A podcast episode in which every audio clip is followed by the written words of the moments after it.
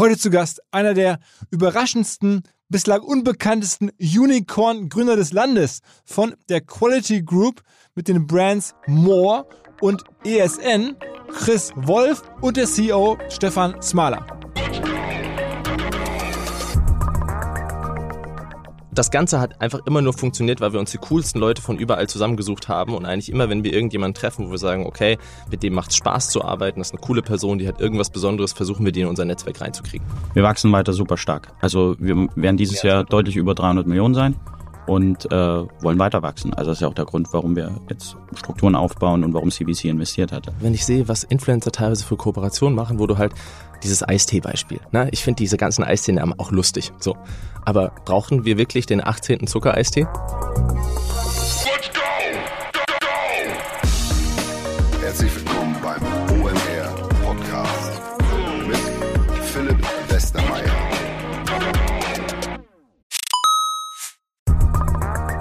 Ihr werdet euch wahrscheinlich fragen, warum unser Partner SalesViewer hier so oft im Podcast wirbt. Aber das ist relativ einfach zu erklären, denn wenn wir hier mittels Podcast Reichweite für SalesViewer erzeugen, dann besuchen natürlich auch hunderte von Menschen die Website von SalesViewer und SalesViewer kann dann mit dem eigenen Tool die Website-Besucher oder deren Firmen vor allen Dingen mit Klarnamen entschlüsseln. Also Podcast-Werbung führt zwangsläufig zu immer mehr Website-Besuchern und Website-Besucher lassen sich in Firmen-Klarnamen von SalesViewer entschlüsseln entschlüsseln und zu neuen B2B-Kunden machen. Und natürlich, auch wir bei OMR sind sehr zufrieden mit SalesViewer, nicht nur als Kunde, sondern auch als Partner. Wir setzen deren Tool ebenfalls ein zur eigenen B2B-Lead-Generierung und entschlüsseln damit die Website-Besucher von OMR, OMR Reviews oder anderen Tochterfirmen. Man sieht einfach, wer eure Webseiten besucht hat und wofür sich potenzielle Kunden interessiert haben. Neben uns, also OMR, setzen aber auch noch deutlich größere Firmen wie Stepstone, Avato Systems, Sport5, Talon One oder die Vodafone-Tochter Grand Centrix bereits auf SalesViewer und generieren damit täglich neue B2B-Leads. SalesViewer ist bekanntlich auf unserem hauseigenen Software-Bewertungsportal OMR Reviews das bestbewertete Tool in gleich drei Kategorien und kann jederzeit kostenlos getestet werden. Wer also sehen möchte, wer auf der eigenen Website drauf war und diese Person dann am besten zu Kunden verwandeln möchte, der kann das alles kostenlos ausprobieren. salesviewer.com slash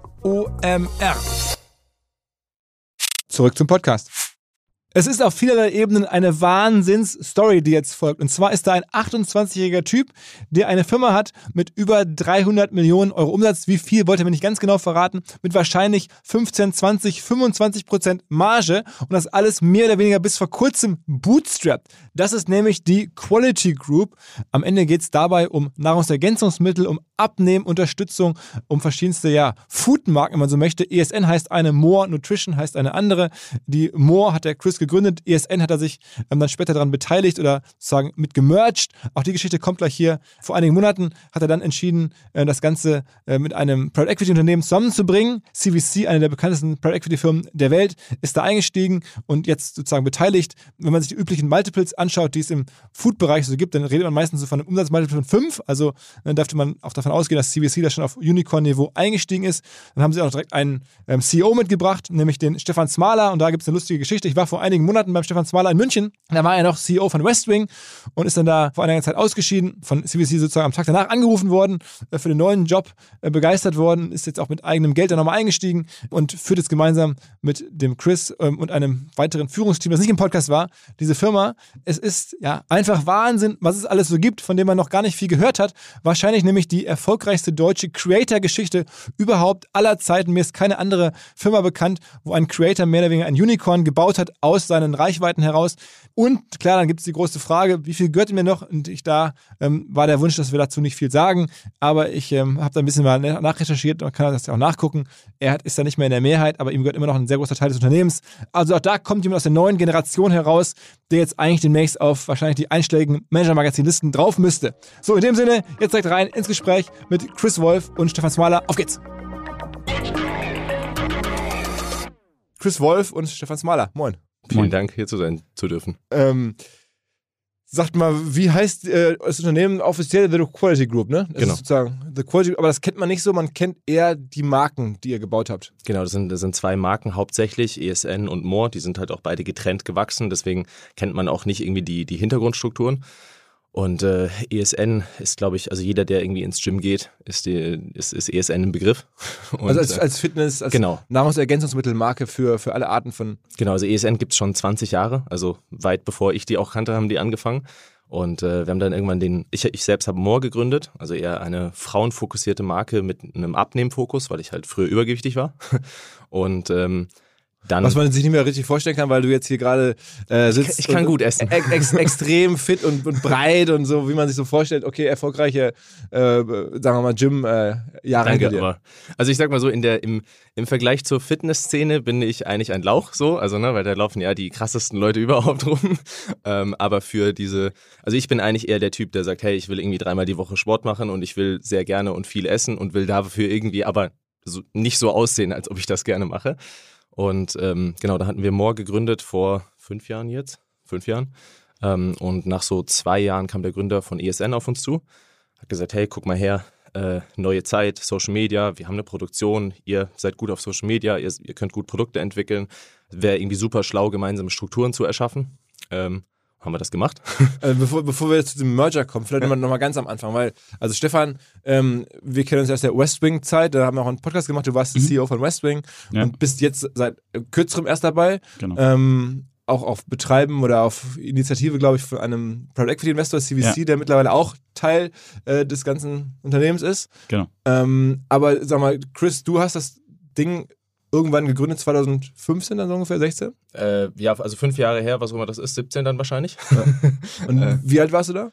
Äh, das ist eine gute Frage, 2017, 23 oder so. 23? Ja, ich okay. bin durch einen Zufall auf Social Media. Also ich habe, so wie wahrscheinlich die meisten Leute irgendwie sagen, die Social Media mal erfolgreich machen, dass man durch einen Zufall drauf gestolpert ist. Ähm, ich habe früher Profi-Gaming gemacht, also mir war in der Schule immer langweilig und andere Leute haben das halt irgendwie produktiv genutzt, um irgendwie Sport zu machen oder so. Ähm, ich hätte auch irgendwie Adita in Chinesisch und Russisch machen können, habe ich alles nicht gemacht. Ich habe gezockt und äh, bin dann Profi-Gamer geworden, habe in Counter-Strike deutsche Meisterschaft und sowas gewonnen. Aha. Aber wenn du halt 14 Stunden am Tag am PC sitzt ähm, und dann noch sehr gerne dazu isst, na, ich war schon immer so ein emotionaler Esser, war auch lange in, also bin irgendwann mal in so eine Essstörung reingerutscht, Binge-Eating, also wenn du quasi unkontrollierte Mengen Essen in dich hineinstopfst. Und äh, diese Kombination sah halt dann irgendwann so aus, und äh, ich habe mich dann über so Fitness-Facebook-Gruppen, ne, damals waren ja Facebook-Gruppen noch groß, bin ich so in diesen UK-Research-Bereich reingekommen. Also Leute, die jetzt mittlerweile Papers für internationale Studien schreiben, die waren halt da so drin in, dieser, in diesem kleinen Circle, weil äh, damals war Evidence-Based noch uncool. Ne? Also damals gab es Bodybuilder, die haben gesagt, hey, ich mache das und ich mache das schon immer und deswegen wirkt das. Das war so diese, diese Logik. Und dann gab es so diese kleine Gruppe an Leuten, die sagen, hey, Anekdoten sind wichtig, aber vielleicht gucken wir auch, was die Datenlage irgendwie sagt. Und das war damals relativ uncool. Heutzutage ist das Common Knowledge, dass man sagt, hey, wir versuchen irgendwie mit wissenschaftlichen Daten zu arbeiten. Ähm, und dann habe ich über Facebook-Gruppen, habe ich halt immer so meinen sozialen Status gesucht. Ne? Also Leuten geholfen, Admin gewesen, so da diesen, diesen sozialen Status auf, auf Facebook-Gruppen gesucht. Ähm, und dann habe ich für eine Facebook-Gruppe so einen Zusammenschrieb gemacht, weil YouTuber, da gab es einen YouTuber, der hat sich als Arzt ausgegeben, war aber gar kein Arzt und hat Aussagen gebracht, die einfach nicht gestimmt haben. Dann habe ich für die Facebook-Gruppe so einen Zusammenschrieb geschrieben, dass das halt nicht stimmt und wieso und mit Studien. Ähm, und habe den dann noch, weil ich darum gebeten wurde, in so einem richtig schlechten Movie-Maker-Film gemacht. Also wirklich so eine, so eine PowerPoint-Präsentation mit Stimme drüber gelegt. Und ich meine, das war ja im Jahre 2017 eigentlich schon out. Aber das Ding ist irgendwie viral gegangen. Hatte dann nach einer Woche 10.000 Abonnenten auf YouTube. Was, also hätte ich nie gedacht, dass das irgendwie so passiert. Und dann wusste ich, okay, hier kannst du was machen. Und ein halbes Jahr später haben wir More gegründet. Aha. Also so du, du, hast also ansonsten vorher Abi gemacht und dann ab da dann Profi-Gaming. Ne, ich bin, ich bin, also mein, meine, meine Eltern, für meine Eltern war das Gaming immer so, dass sie gesagt haben, hey, solange der Rest läuft, kannst du machen, was du willst. Und äh, dann bin ich erst ins Pharmaziestudium rein, habe gemerkt, das ist nichts. Ähm, bin dann nach einem halben Jahr ins Medizinstudium rein habe da nach einer Zeit auch festgestellt, okay, das macht mir auch keinen wirklichen Spaß. Bin dann quasi so zum Nebenher einschreiben, damit ich gut zocken kann, äh, BWL in Mannheim gemacht. Habe das auch fünf Semester gemacht und dann quasi für Moore vor der Bachelorarbeit aufgehört. Aber das heißt, du hast schon mal äh, irgendwie, sagen wir mal, bist schon ein cleverer Typ offensichtlich, weil sonst hättest du wahrscheinlich NC-Studiengänge ja nicht so eben machen können. Also, du ein gutes Abi gemacht hab, haben. Also, ich, kann ich ja nichts dafür. Ich habe Glück gehabt von meinen Eltern einfach. Aber okay, also das heißt, du hast schon irgendwie, einen, sagen wir mal, bist jetzt nicht so komplett irgendwie äh, durch Zufall da reingeschoben, sondern du hast schon irgendwie, also in einer anderen Welt wärst du Investmentbanker geworden oder Berater oder sowas. Das wäre schon alles drin gewesen. Also mein, mein, mein Thema war immer, ich hatte, also ich habe das Glück, so eine, so eine perfekte Familie zu haben. Ne? Also irgendwie erfolgreicher Vater, der aber immer für seine Kinder da ist. Eine Mutter, die sich genial kümmert. Ne? Wirklich so dieses, dieses absolute Bild, was man irgendwie hat, habe ich das Glück, das zu haben. Und ich konnte mich aber selbst nie motivieren, den Weg zu gehen, den mein Vater gegangen ist. Also dieses, mein Vater war bei McKinsey, ne? ah. hat da viele Jahre gemacht und das ist ja wirklich so 120 Stunden kloppen für irgendwas, wo, wo, du nicht wirklich Lust zu hast, um, um so diesen sozialen Aufstieg von der Arbeiterfamilie zu schaffen. Das hat er geschafft und ähm, ich hätte das nicht mehr geschafft. Ne? Also ich habe das auch alles versucht, auch äh, Internships bei, bei Investmentbanken und so. Und das hat mich emotional zerstört. Deswegen habe ich das dann irgendwann alles immer so halbgar nur gemacht. Und More war halt so dieses Vehikel, wo ich plötzlich Spaß daran hatte und 14 Stunden arbeiten kann. Was und ist denn bei More das, das, Kernprodukt damals gewesen? Was habt ihr denn rausgebracht als erstes? Wir haben angefangen mit einem eher typischen quasi Nahrungsergänzungsmittel, Omega-3, Vitamin D3 und Vitamin K2, kombiniert in einem Produkt. Das sind so die grundlegendsten, größten Hebel. Also eine Vitamin D weiß und mittlerweile heißt jeder. Ist das dann ein Riegel gewesen oder ein Pulver? Oder? Nee, eine, eine Mini-Kapsel quasi. Also auch schon damals eigentlich zufälligerweise perfekt für Frauen, weil Frauen haben irgendwie keine Lust, solche Zäpfchen zu nehmen. Und ähm, das war das erste Produkt, weil das so, wenn du auf den Nahrungsergänzungsmittelbereich schaust und sagst, hey, was ist mit einer, mit einer größten Wahrscheinlichkeit, dass das einen Effekt hat auf Leute, dann ist diese Kombination halt so eine sehr einfache Sache. Früher war das noch ein bisschen häufiger diskutiert. Heutzutage weiß eigentlich jeder, dass Vitamin D in Deutschland nicht so der Wahnsinn ist. Und äh, das war das erste Produkt. Äh, wir haben das gelauncht und waren Monate im Voraus immer ausverkauft. Also das war, das hat alles über meinen YouTube-Kanal damals funktioniert und äh, eine Freundin, die die erste Influencerin war, Lea heißt die. Und äh, dann waren wir halt Monate immer ausverkauft und dann haben wir uns langsam hochskaliert und dann haben wir uns irgend, äh, irgendwann in diesen Bereich rein entwickelt, Produkte zu machen, die es erlauben, Zucker zu sparen, ohne dass man am Geschmack spart. Also das ist heutzutage eigentlich so unser Main-Ding. Dieser Wissenschaftsbereich ist eigentlich gar nicht so der, der wie sagt man das, der, der am sexiesten ist. Ne? Weil wenn du irgendwie geile Bilder von Essen hast und Videos und so und das postest du auf einem Social Media Account, das ist ja super sexy. Und wenn du irgendwie darüber redest, dass ein Vitamin D-Mangel äh, äh, nicht gut für die Gesundheit ist, ist das jetzt nicht das sexieste Thema. Ähm, aber das ist so die Leidenschaft, aus der wir eigentlich kommen. Ne? Also quasi Nährstoffanalysen zu verstehen, was machen Nährstoffe im Körper und so weiter. Und das hilft uns natürlich auch extrem bei der Entwicklung der anderen Produkte. Aber du bist jetzt selber auch von den Gruppen her, von den, also von den Facebook-Gruppen und von der YouTube-Style eher aus dem äh, Food- oder Abnehmen-Bereich kommt und nicht aus dem Bodybuilding oder ja. Pumpen. So, wenn man dich so sieht, dann weiß man, du, du gibst Gas am Fitnessstudio, aber das ist eigentlich, eigentlich nicht der, der, der Grund, warum du das machst, sondern du kommst eher so aus dieser, hast du gerade beschrieben, äh, so Welt, wo man so in Facebook-Gruppen, wo es um Abnehmen und irgendwie vor allen Dingen, also, und hast du, wann hast du begriffen, dass das ein Business sein soll oder war das eher ein Hobby erst oder hast du sofort gesehen, Mensch, ich habe hier 10.000 Follower gewonnen auf so ein Paper, ähm, daraus mache ich ein Business oder wie war das? Also damals war das so, dass man einfach irgendwie gedacht hat, hey, ich will das irgendwie anders machen als andere Marken. Also ähm, es gab damals ein Produkt in der Fitnessszene, das hieß BCAAs. Das sind quasi vier Aminosäuren und jeder hat irgendwie gesagt, hey, das ist das mega gut und das ist so das Luxussupplement, was so die letzten 5% bringt. Im Endeffekt ist das weniger effektiv als ein stinknormales Protein oder Magerquark. Also es ist einfach nur so von der, von der Einordnung her. Und alle Marken haben das angeboten, alle haben es gemacht und das war für mich so der Grund zu sagen, okay, ich kann aktuell für keine Marke Werbung machen, so wirklich, weil ich mich nicht hinter dieses Produkt stellen kann. Also ich hatte schon immer die Ansicht, dass wenn man sich als Influencer für ein Produkt einer Marke einsetzt, dass man quasi auch die ganze Marke positioniert. Ja, weil irgendwie nur zu sagen, ich finde nur eins gut, ist schwierig. Und ähm, deswegen habe ich damals meinen Mitgründer angeschrieben, habe ihm gesagt, hey, ich würde gerne eine Marke machen, die rein evidence-based ist, mit einem relativ kleinen Produktsortiment und ähm, halt solche Produkte nicht machen. Keine Fatburner, keine Testosteronbooster. Aber das, das haben die alle verkauft. Also alles komplett sinnlose Produkte. Und seinen Mitgründer angeschrieben heißt, du, du kannst das Facebook Internet? tatsächlich. Und, und der war dir aufgefallen, weil der. Der hatte, das war einer der ersten Fitness-YouTuber, hatte damals schon 60, 70.000 Abonnenten. Mick Weigel heißt er. Und der hat mich auch so ein bisschen quasi als Zuschauer mitgeformt, äh, weil er immer er war so der Erste, der evidence-based reingegangen ist, der auch gesagt hat, ähm, ich mache irgendwie Laboranalysen von Produkten, ich erzähle euch, wie so Omega-3 sinnvoll ist. Der hat Preisvergleiche gemacht, also alles immer weg von seiner Person und mit faktischen Argumenten. Nie irgendwie gesagt, hey, ich weiß das, weil ich mache irgendwie Bodybuilding und deswegen stimmt das. Und äh, den habe ich dann tatsächlich angeschrieben und das war dann mein Mitgründer und dann haben wir das gemacht. Und damals hast du gelebt in Heilbronn? Gute Frage, wo habe ich gelebt? Nee, ich war damals tatsächlich im Auslandssemester in Asien, als wir das gestartet haben. Bin gerade frisch nach Asien. Deswegen hatte ich auch am Anfang gar keine Anteile, sondern meine Eltern hatten die, weil ich war halt nicht da und wir wussten ja nicht, was aus dem Projekt wird. Ne? Ich war, wir haben 2000 Dosen am Anfang produziert. Also zum, zum Vergleich heute. Und produziert heißt, äh, wer hat die gemacht? Äh, der hatte damals einen guten Kontakt zu einem Lohnhersteller und äh, weil er selbst schon mal eine eigene Marke aufgebaut hat und ähm, deswegen hat er sich am Anfang darum bekümmert. Ich habe dann relativ schnell den Kontakt mit dem Lohnhersteller aufgebaut und dann eben eine eigene Produktion jetzt heutzutage. Und äh, genau, so hat das, so kam das zusammen. Okay, okay, ihr habt dann irgendwie immer alle, also deine Eltern 50 und er 50 Prozent äh, genau. losgelegt. Super simpel. Und damals 2000 Dosen und, und oder 2000 sind es dann Dosen gewesen? Genau, es waren 2000 Dosen und das, damals waren die auch erstaunlicherweise innerhalb von irgendwie drei Tagen weg was ich auch null dachte. Aber verkauft dann über eure YouTube-Kanäle? Ja, also hauptsächlich tatsächlich über meinen. Also einfach mit irgendwie 20.000 Abonnenten oder so. Wie hieß der Kanal oder wie heißt der heute noch? Äh, der hieß damals Christian Wolf. Also. Ja, bis heute, ja. Ja, genau. Also ich mache heute kein YouTube mehr, sondern eher TikTok, Instagram und so, weil es einfach mehr Spaß macht. Ähm, aber genau, das war, das war damals so der Anfang. Und heute, also wir launchen jetzt zum Beispiel am Sonntag ein, ein Probiotikum. Da haben wir irgendwie knapp 80.000 Dosen.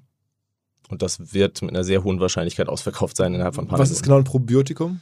Äh, es, es, unser, unser, unser Körper hat quasi überall verschiedene Mikrobiome. Ne? Also auf der Haut gibt es ein Mikrobiom, also quasi Bakterienansammlungen. Und ähm, in den letzten Jahren kam halt immer mehr Forschung darüber raus, dass auch vor allen Dingen unser Darmmikrobiom viele, viele verschiedene Einflussfaktoren hat. Ne? Das kann sich auf die Psyche auswirken. Also es ist nicht nur einfach nur, wie toll ist dein Stuhlgang oder hast du einen aufgeblähten Bauch, sondern äh, die, die, die Bakterienkulturen entscheiden quasi auch maßgeblich darüber mit, was mit unserer Nahrung passiert. Und ähm, Antibiotika sind ja heute auch nicht mehr ähm, ja, so selten verschrieben, sage ich jetzt mal. Ne? Das ist einer der Gründe, wieso es viele Leute gibt, die dann zum Beispiel nach einer Antibiotika-Einnahme Probleme haben, weil Antibiotika killen halt einmal alles. Das sind, dafür sind sie ja da, ne? Das sind ja wichtige Medikamente auch und können unser Leben retten. Gleichzeitig haben sie halt auch diese ungewünschte Nebenwirkung. Und ähm, da gibt es halt viele, vor allen Dingen Frauen, die dann irgendwie mit aufgeblähtem Bauch kämpfen oder ja, äh, ihre Wurst nicht so toll finden, quasi. Okay. ja, es ist immer schwierig, über das Thema irgendwie ja. so zu reden, aber man muss ja, man muss ja darüber reden. Und ähm, jetzt haben wir mit einem der Top-Forscher zusammengearbeitet, Arthur Overhand heißt er, das ist quasi so ein Probiotika-Grundlagenforscher. Ne? Der forscht seit 30 Jahren an den Themengebieten, haben ein Produkt gemacht mit sieben klinisch studierten Stämmen, also wirklich klinische Studien zu den einzelnen Stämmen, zu beispielsweise Darmgesundheit, äh, Immungesundheit, auch Vaginalflora und ähm, haben die quasi kombiniert, Sicherheitsdaten gemacht. Die Entwicklung hat jetzt fast zwei Jahre gedauert und diesen Aufwand gibt sich halt fast keiner in dem Bereich, ne? weil viele was kostet das Produkt jetzt am Ende? Was, was, was muss äh, wir werden es schaffen, das wahrscheinlich, oder nicht nur wahrscheinlich, sondern wir werden es schaffen, das für 45 Euro pro Dose anzubieten. So kurzer Marktvergleich. Ein, ein Produkt, was von dem Arthur als schlecht bezeichnet wird. Ich kann auch gerne erklären, wieso, aber es ist ein, quasi ein Influencer-Produkt, kostet im Vergleich 80 Euro. Ähm, wenn du mit Omnibiotik, also eher ein gutes Produkt, das versuchen würdest nachzubauen, müsstest du mindestens 193 Euro ausgeben habe gestern so einen Preisvergleich in meiner Story vorgerechnet, einfach nur, um auf die gleiche Menge an, an Kulturen zu kommen. Und wir schaffen es, das jetzt für 45 Euro zu machen, weil wir halt einfach dadurch, dass wir nicht die Struktur haben wie eine Apotheke, können wir halt viel mehr in Produkt investieren und haben trotzdem am Ende noch ein gutes Unternehmen, weil wir ne, eigene Produktion, eigene Logistik, eigenes Marketing, ne, also wir setzen ja kaum irgendwie auf externe Influencer, sondern wir sind halt irgendwie so eine Gruppe aus Freunden, die das machen und äh, suchen auch neue Leute.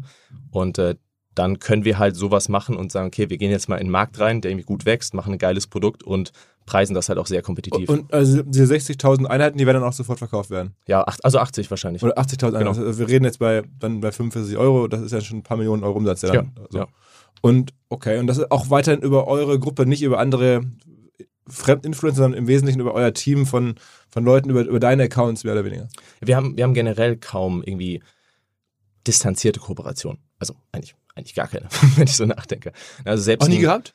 Nee, weil wir, wir kamen immer aus einem anderen Bereich. Ne? Also mich haben diese Influencer nie angezogen, die diese, diese Werbetafeln sind, sage ich jetzt mal, weil ich das nie authentisch fand. Und ich habe mich immer zu den Leuten hingezogen, die in irgendeinem Gebiet halt Experte waren, das super authentisch gemacht haben, auch gezeigt haben, welche Fehler sie haben. Ne? Also wenn, wenn mich irgendjemand fragt, wieso fliegst du mit dem Flugzeug in Urlaub, sage ich halt, weil ich nicht perfekt bin. So, und ich gebe halt auch nicht vor, perfekt zu sein. Und ich fand das schon immer deutlich sympathischer. Und ähm, dann hat sich das aus so einer Gruppe aus Freunden eben entwickelt und dann kamen andere Leute zu uns, sind zu Freunden geworden. Ich meine, selbst ein, ein Rezo, den ich unglaublich feiere, der macht ja für More Werbung, weil er selbst in den Produkten abgenommen hat. Und den habe ich über die Produkte tatsächlich kennengelernt und äh, bin, war jetzt auch schon öfters bei ihm zu Hause, super netter Mensch und ja, das ist eher so, eine, so ein Community-Ding. Wann hast du zum ersten Mal ähm, von der ganzen Sache gehört, Stefan? Äh, einen Tag nachdem ich bei Westwing äh, announced habe, dass ich gehe, ja, dann hat sich äh, CVC, die ich von meiner Vor-Westwing-Zeit kannte, das ist der Investor, der äh, jetzt bei uns drin ist. Also einer der schon bekanntesten, größten Private Equity Investoren der Welt, Ja, kann man ja, sagen, ne? Ja, also auf jeden Fall in Europa, glaube ich, der Beste. Äh, und äh, die kannte ich und die haben sich bei mir gemeldet und haben gesagt, okay, äh, jetzt bist du ja frei, hast du Lust, dir das anzugucken? Und da habe ich eigentlich gesagt, nee, ich habe jetzt elf Jahre Wrestling gemacht, bin jetzt eigentlich K.O. und will jetzt eigentlich mal ein halbes Jahr lang ausruhen. Aber dann habe ich gesagt, okay, ich schaue es mir mal an, habe die Jungs getroffen, äh, den, den Chris und den Benny. Den Benny haben wir noch nicht geredet, das wollen wir auch gleich nochmal tun. Äh, und habe dann äh, mir die Produktion angeguckt, das Lager angeguckt und boah, fand es total cool. Können wir gleich nochmal drüber reden, warum die Company so spannend ist, jetzt auch aus einer Business-Perspektive. Äh, Kurzform ist einfach, die Jungs sind total authentische Unternehmer, die extreme Fachexperten sind, die äh, Produkte entwickeln, die wirklich besser sind in, einer, in einem Markt, der krass wächst, weil eben diese evidenzbasierte äh, Nutrition und, und, und, und sozusagen äh, Ernährungs- und Supplementierung äh, ein Riesentrend ist.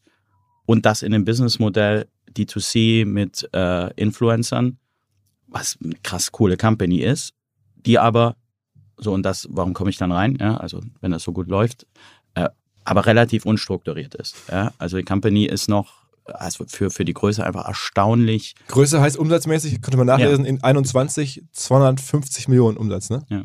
Also ich meine, das ist das Unternehmen, was du gegründet hast vor fünf, sechs Jahren, jetzt Gut, es ist nicht, 250. es ist nicht nur, also es ist nicht nur quasi der Teil, den ich gegründet habe, auch sondern dazu auch dieser, dieser ESN-Teil, Ja. der ja hauptsächlich von, von Benny geführt wird. ne? Also wir, er kümmert sich quasi um ESN, ich kümmere mich um More. Ähm, vielleicht kurz im Hintergrund, Benny ist auch so ein Fitness-YouTube-Urgestein, Benjamin Burkhardt, Smart Gains, darunter kennen ihn wahrscheinlich die meisten Leute. Äh, auch ein YouTuber, mit dem ich aufgewachsen bin. Das heißt, du hast am Ende immer, immer YouTuber, die du gesehen hast, zu deinen Geschäftspartnern gemacht. Ja, wir, das Ganze hat einfach immer nur funktioniert, weil wir uns die coolsten Leute von überall zusammengesucht haben und eigentlich immer, wenn wir irgendjemanden treffen, wo wir sagen, okay, mit dem macht es Spaß zu arbeiten, das ist eine coole Person, die hat irgendwas Besonderes, versuchen wir die in unser Netzwerk reinzukriegen. Deswegen ist das auch so, so, so, so breit geworden, relativ schnell. Und ähm, genau, Benny ist dann zu Moore gekommen, also hat damals eine andere Firma verlassen, zu Moore quasi zu meiner Firma dann. Ähm, haben dann gemerkt, dass er so gut ist, dass wir ihn gerne beteiligen würden. Also wir waren immer relativ open, auch zu sagen, hey, wenn der Kuchen wächst, wenn das gut hilft, wieso nicht? Ähm, dann wurde er an Moore beteiligt. Und äh, als wir dann das Merger gemacht haben und die gemeinsamen Strukturen aufgebaut haben, ähm, hat er ihm gesagt, hey, mein Herz schlägt eigentlich für Bodybuilding. Und Moore hat sich halt immer mehr zur Frauenabnehmmarke entwickelt. Ich bin auch einfach kein Bodybuilder. Also ich trainiere vielleicht ein bisschen, aber ne, es ist wirklich so im Vergleich zur Fitnessszene bin ich quasi ein Lappen. Ähm, und dann hat er sich um ESN gekümmert, hat den Laden übernommen und jetzt führt er ESN, ne, macht dort hauptsächlich Team, Produktentwicklung, Strukturen. Ich mache eben das gleiche bei Moore und dann haben wir diese gemeinsame Hintergrundstruktur, die Stefan führt, der sich halt um alle anderen Bereiche kümmert. Und äh, dann gibt es aber noch eine dritte Person, äh, von der sprachen wir dann eingangs, die nach 20 Jahren euch das Unternehmen verkauft hat, ähm, diese Fertigungs den Fertigungsbetrieb, ne? Der verkauft nicht, also wir haben tatsächlich einfach einen Merger gemacht. Mhm. Ähm, das war ganz interessant. Also ich äh, nenne jetzt einfach seinen Namen nicht, weil ich nicht weiß, ob er das möchte, aber weil er hat sich immer so im Hintergrund gehalten. Aber ähm, er hat türkische Wurzeln und er hat damals ESN gegründet aus einem Forum heraus und hat eigentlich genau das gleiche gemacht wie wir heutzutage, nur halt in einem anderen Medium. Forum heißt aus einem. Der der hatte irgendwie so ein Forum. Also, ne, Ein Internetforum. Genau. Okay, mhm. Ja. Also, und, ne, und da, 20 da, schon, okay, da ja. war er halt aktiv und war selbst auch im Bodybuilding und hat dann gesagt, hey, für dieses Forum, ne, ich möchte irgendwie günstige Proteinpulver machen, trotzdem in einer hohen Qualität und war von Anfang an so schlau, dass er gesagt hat, hey, dafür muss ich selbst produzieren, weil dann kann ich alle anderen unterbieten. Hat sich dann eine eigene, also hat dann erst angefangen in der Bäckerei zu produzieren, ähm, hat dann daraus eine eigene Produktion aufgebaut. Also ne, wir reden jetzt von einem Zeitraum von 20 Jahren so. Ich mache das im Schnelldurchlauf. Ähm, und als wir zwei, zweieinhalb Jahre lang Moore gemacht haben, kam er das erste Mal auf uns zu. Du hast gesehen, wie groß ihr werdet in der, in der Szene. Ich, ich verstehe bis heute nicht, wie er das gecheckt hat, weil wir waren komplett unter dem Radar. Also heutzutage nennen wir ja unsere Zahlen und so weiter, weil wir das, ich finde es ich find's angenehmer, einfach open zu sein und zu gucken, hey, guck, die Bestellung haben wir, das machen wir, das ist so unser Ding. Ähm, damals waren wir da sehr zurückhaltend mit und es hat eigentlich keiner mitbekommen, wie wir wachsen. Das, wir, haben, wir haben uns jedes Jahr verdoppelt, das hat eigentlich keiner mitbekommen. Ähm, aber er hatte das irgendwie auf dem Schirm und ich habe gemerkt, dass er jemand ist, der hätte gerne in seiner Zeit starke Partner noch gehabt, die irgendwie mit ihm die Reise gehen und wenn irgendwas mal schief läuft, sagen, hey, ne, wie machen wir das zusammen und so. Ähm, dann hat er uns zu sich eingeladen und für uns war das so ein total surrealer Moment, denn wenn ESN dich einlädt, ne, eine Firma, die x-mal so groß ist wie du, die, die, die deutsche Supplement-Firma, ähm, dann sind wir da relativ demütig hin. Und dann hat er so im Gespräch anklingen lassen, dass er nach jemandem sucht, der ihm in Zukunft so hilft, die Firma zu führen. Und auch das, er hat das nicht direkt gesagt, aber wir haben uns bei diesen Formulierungen schon so gewundert, hm, kann er das meinen? Also meint er wirklich, wir sollen zusammenkommen? Das war für uns total surreal. Und ähm, ja, dann ein, anderthalb Jahre später haben wir einfach gemerkt, wie viel Sinn das ergeben würde, weil wir waren immer ausverkauft. Also noch krasser als heutzutage. Wir sind heutzutage immer noch sehr häufig aus, ausverkauft. Aber wirklich so 30 Sekunden, Webseite bricht zusammen, dann ausverkauft. Und verkauft habt ihr einfach über, über einen Shopify-Shop. Das war ja wir, wir hatten damals noch so ein ganz altes Shopsystem, so eine Ein-Mann-Bude aus Berlin und dann auf Shopify gewechselt. Und ähm, Genau, und dann, dann, das war halt so der Punkt, wo wir sagen, okay, wenn wir plötzlich Zugriff auf eine eigene Produktion haben, ne, mit einer eigenen Produktentwicklung, können wir natürlich viel mehr machen, wir können viel geilere Produkte entwickeln und gleichzeitig können wir uns auch gerne um das Team quasi von ESN kümmern. Deswegen ist dann Benny quasi auch rübergegangen, hat gesagt, okay, ich kümmere mich um den ESN-Part. Und ist jetzt das heutige Team sind es dann vier Leute, also sozusagen Benny, der ehemalige ähm, YouTube-Fitness-Influencer, äh, du, Stefan und der Kollege mit den türkischen Wurzeln. Ähm, und mein Mitgründer. Also der ist auch noch an Bord. Es sind alle noch an Bord, nur halt jetzt zu deutlich anderen Anteilen.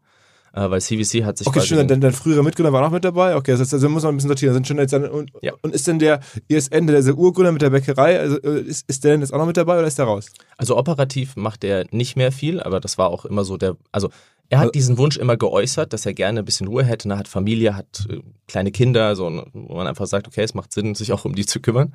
Ähm, und er hat sich aber nie so wirklich getraut, weil es ja sein Baby auch ist. Und äh, mit dem CVC-Deal war das dann so der Zeitpunkt, wo er gesagt hat, okay, jetzt muss ich mich auch so ein bisschen zurückziehen. Und äh, hat sich dann auch letztens bei mir bedankt, dass wir das gemacht haben, dass er auch jetzt diesen Fokus auf die Familie haben kann. Ähm, beide Mitgründer sind noch am Start mit, aber eben zu deutlich kleineren Anteilen und die hat sich CVC gesichert.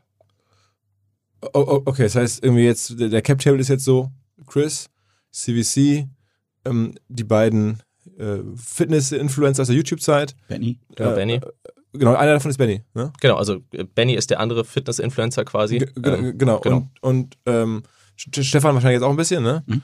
Ähm, und okay, ähm, aber die Firma ist jetzt ja, wir reden jetzt ja, wenn man jetzt nachguckt, 250 Millionen Gesamtumsatz in letztes Jahr und dann gibt es so Zahlen, oder die ihr auch rausgibt, dass ihr so 300.000 Orders macht im Monat bei einem durchschnittlichen Warenkorb, ich unterstelle jetzt mal 100 Euro oder sowas. Das ich glaube, ein bisschen, bisschen weniger. Ein bisschen weniger, aber nehmen wir mal 100.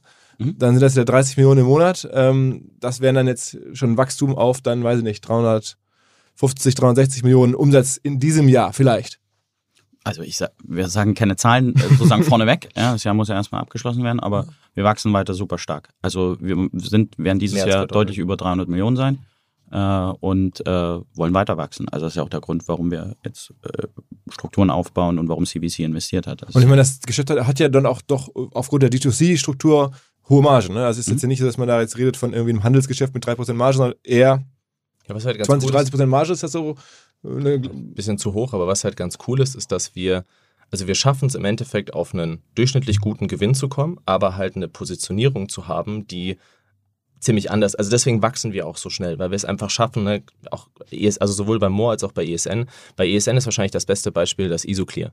Das ist ein klares Protein, ne, das kannst du quasi im Shaker anmischen und das wird halt nicht milchig wie das Designer Way, sondern halt wie so ein Eistee. Ne, hat dann aber 50 Gramm Protein auf so einem Shaker. Ähm, und da hat ESN mit Abstand das beliebteste Produkt. Ne? Also dauernd ausverkauft, hunderttausende Dosen verkaufen die im Monat. Wir nutzen sogar den ESN-Rohstoff auch, weil der so gut ist. Und die sind trotzdem 15 Euro unter jedem Marktcompetitor. Und das ist halt dieses Besondere, wenn du das Influencer-Ding in-house hast, die Produktion in-house, die Produktentwicklung in-house, dass wir halt sagen können, okay, wir preisen unter anderem, schaffen aber trotzdem einen durchschnittlich guten Gewinn und können halt dadurch mega viel wachsen. Also das heißt irgendwie 20% ist immer noch zu hoch als Marge? Hätte ich jetzt gedacht, das müsste doch gehen. Kommt auf die Zeit an. Ja. Müsste gehen und. Äh also, das heißt, hieße dann, jetzt unterstellen wir mal so ein bisschen nur grob einmal, bei 300 Millionen wären 60 Millionen Ergebnis schon noch machbar. Oder zukünftig, wenn man dann, weiß ich nicht, eine halbe Milliarde Umsatz hat, dann schafft man wahrscheinlich dann schon. Zukünftig wollen wir das auf jeden Fall. 100 Millionen Ergebnis müssen da drin sein. Ja. ja. Ähm, Aktuell ist halt die Phase nicht ganz so spannend, also ne, weil Rohstoffpreise hat, glaube ich, jeder mitbekommen in den letzten anderthalb Jahren. Also es ist komplett absurd, was da passiert ist. Äh, wirklich komplett absurd. Ne? Aber ich meine, noch, noch einmal, um das zu äh, kurz hier mal festzuhalten, weil das ja unfassbare Zahlen, die man mal so eben hier so hört. Äh, wenn man jetzt daran ein Multiple legt, wie man das jetzt von anderen Food-Brands kennt, ich weiß nicht, wir haben kürzlich über Y-Food hier zu Gast gehabt oder auch mal Ankerkraut, also passiert ja viel im, im Food-Space, dann ist es ja sicherlich ein sehr, sehr klares Unicorn, was wir hier vor uns haben. Muss Stefan beantworten. Ich, ich glaube, am Ende des Tages CVC hat gekauft äh, und da gab es eine Bewertung und die wird irgendwann mal veröffentlicht werden. Äh, vielleicht, aber das ist jetzt nicht unser Job, das zu veröffentlichen. Ich glaube, äh, und, und ich weiß, dass es spannend ist, ob das jetzt ein Unicorn ist oder ob das kein Unicorn ist, ist äh, das hängt dann immer davon ab. Ich habe das ja selber bei, bei anderen Firmen gesehen, ja, wie, wie volatil West auch Wing war auch mal Unicorn. Genau, und, so. also Bewertungen sind einfach volatil, darauf fokussieren wir uns nicht mhm. und, und wirklich nicht. Ja. Mhm. Also äh, am Ende muss natürlich ein Private Equity Investor, der investiert hat, wir müssen irgendwann die Firma äh, zu einem Exit bringen. Also da wird es entweder einen Börsengang geben oder einen, einen Verkauf oder, oder, oder eine Partnerschaft mit jemandem. Das muss man alles schauen. Was wir jetzt bauen, ist aus dieser Firma, die irgendwie über 300 Millionen Umsatz hat, profitabel ist, aber vor allem halt ein Fundament hat von, einer, von einem krassen Markt, einem krassen Produkt, einem krassen Team, äh, einem wirklich, wirklich guten Potenzial. Und das ist ja alles jetzt bisher nur Umsatz in Deutschland. Ne? Also wir reden nur Deutschland. Es gibt noch nicht mal ein internationales Geschäft, was okay. relevant groß ist. okay. Äh, daraus jetzt A, erstmal Strukturen zu schaffen, also dass wir ein Fundament haben, dass wir gute, äh, die ganzen, sagen wir mal, wo ich dafür verantwortlich bin, eher die langweiligen Basics zu schaffen, äh, die ich natürlich überhaupt nicht langweilig finde, sondern sehr spannend, aber die, sagen wir mal, für den Kunden, mhm. äh, und das war ja auch bei Westwing so, dass ich eigentlich äh, versuche sozusagen Strukturen zu bauen und, und eine Company zu bauen und dann sozusagen unsere Creative Geniuses dann die Arbeit machen können, die sie am besten können, nämlich Produkte entwickeln, die ultra geil sind, zu guten Preisen anbieten zu können und die dann in einem, in einem krass guten Marketingmodell vertreiben zu können. Aber dann sozusagen sowohl Produkte zu erweitern, also noch mehr Produkte. Probiotika ist jetzt eines, aber da gibt es noch ganz viel, was wir machen wollen ähm, in den beiden Marken. Äh, neue Zielgruppen erschließen. Ja, das ist jetzt im Endeffekt einer, das heißt die Bodybuilder oder so Performance-Sportler, Gym-Zielgruppe und dann hast du äh, Frauen, die abnehmen wollen. Da gibt es ja noch viele andere Zielgruppen, die wir erschließen wollen. Und dann natürlich auch europäisch äh, zu wachsen weil äh, die Marke, wie gesagt, bisher oder beide Marken nur in Deutschland eigentlich aktiv sind. Und du hast mir gerade im Vorgespräch erzählt, jetzt als du gekommen bist, wann bist du eingestiegen? Vor ein paar Monaten, ne? Äh, 16. August. Und der, der CVC, die war Anfang des Jahres? Nee, Mitte. Mitte des Jahres. Okay, also alles, alles ganz frisch. Das ist ja, war dann irgendwie Juli, Juli durch, ne? Also es ist ja immer so ein ewig langer Prozess. Also Signing und Closing, ne? Also Signing war so Mai, Closing war dann, glaube ich, im August und äh, genau. Aber ihr baut jetzt gerade zum ersten Mal überhaupt irgendwo ein Büro auf. Also ja, ja, genau. Wir haben jetzt ein WeWork. Also wir hatten die Produktion von, von ESN und da waren halt teilweise Büroflächen drin, aber. In Elmshorn ist die. Genau. In aus, also ein bisschen außer von Hamburg. Zwei, zwei Meetingräume und so 30, 40 Desks oder so. Ja. und ansonsten halt nur Produktion. Also wir waren schon immer, beide Firmen waren vom Fokus her immer Produkt. Ja. Also war schon immer so. Es war Und sehr alles, remote. alles Fokus aufs Produkt, genau. Und der Rest war einfach immer, okay, wir waren remote aufgestellt. Deswegen hatten wir auch mega Glück in der Corona-Zeit, weil es hat sich für uns quasi nichts geändert. ne? Wir durften zum Glück weiter produzieren. Lebensmittel waren ja immer erlaubt, weiter zu produzieren. Äh, waren von Anfang an remote aufgestellt, waren genau in dem Space, der Leute dann interessiert hat, nämlich gesünder werden. Ich bin die ganze Zeit zu Hause und koche mehr und esse mehr, aber möchte jetzt vielleicht auch nicht irgendwie 15 Kilo zunehmen. Also eigentlich genau, genau der richtige, richtige Space dafür. B2B-Verkaufsprozesse sind kompliziert. Nicht immer, aber ab und zu, das weiß ich selber und genau hier will Along mit seiner Lösung ansetzen. Also E-Mail-Schleifen vermeiden, E-Mail-Ping-Pong vermeiden, dafür sorgen, dass Verkäufer verstehen, was die Interessenten intern so abstimmen, vor allen Dingen dafür sorgen, dass die Materialien, die häufig solchen Mails angehängt sind, stets aktuell sind. Nur, wie kann das alles gehen? Was genau macht Along? Sie bauen sogenannte Along Spaces, also im Kern Digital Sales Rooms, in denen alle Materialien abgelegt sind, wo die ganzen Verkaufsschritte nachvollziehbar sind, wo bestimmte Menschen Zugang haben. Man muss nicht mehr in E-Mail zu, man muss einfach in den jeweiligen Along Space reingehen, den man mit seinem Kunden dann teilt. Entsprechend kann man auch sehen, wer wann im Along Space drin war, was sich angeguckt wurde, wo neue Details vielleicht hinzugefügt wurden. Die Kollaboration wird also viel, viel besser. Along funktioniert am Ende wie ein Co-Pilot, analysiert also auch das Engagement, das Engagement der Interessentinnen und Interessenten und stellt Empfehlungen für die nächsten Schritte zur Verfügung. All das kann man innerhalb von wenigen Minuten aufsetzen und direkt mit dem eigenen CRM verbinden. Along ist natürlich DSGVO-konform, wurde 2022 erst gegründet. Wir von OMR dürfen mit einem ganz, ganz kleinen Teil an Along beteiligt sein und Along ist zu guter Letzt der Nummer 1 Treffer auf OMR Reviews im Bereich Digital Sales Rooms. Wer mehr wissen möchte, alle Infos Along Space, ein Wort alongspace.com slash OMR. Zurück zum Podcast. Ich meine, es hat ja so gut funktioniert, dass ihr sozusagen jetzt in der Remote-Struktur, in der Corona-Zeit, auf einmal ähm, ohne Büro eigentlich eine Firma hatte, die war dann ja schon vor dem Deal, habt ihr dann wahrscheinlich auch schon über 100 Millionen Umsatz gemacht, ne? Logischerweise. Ich glaube ja. Also ja, müsste eigentlich so.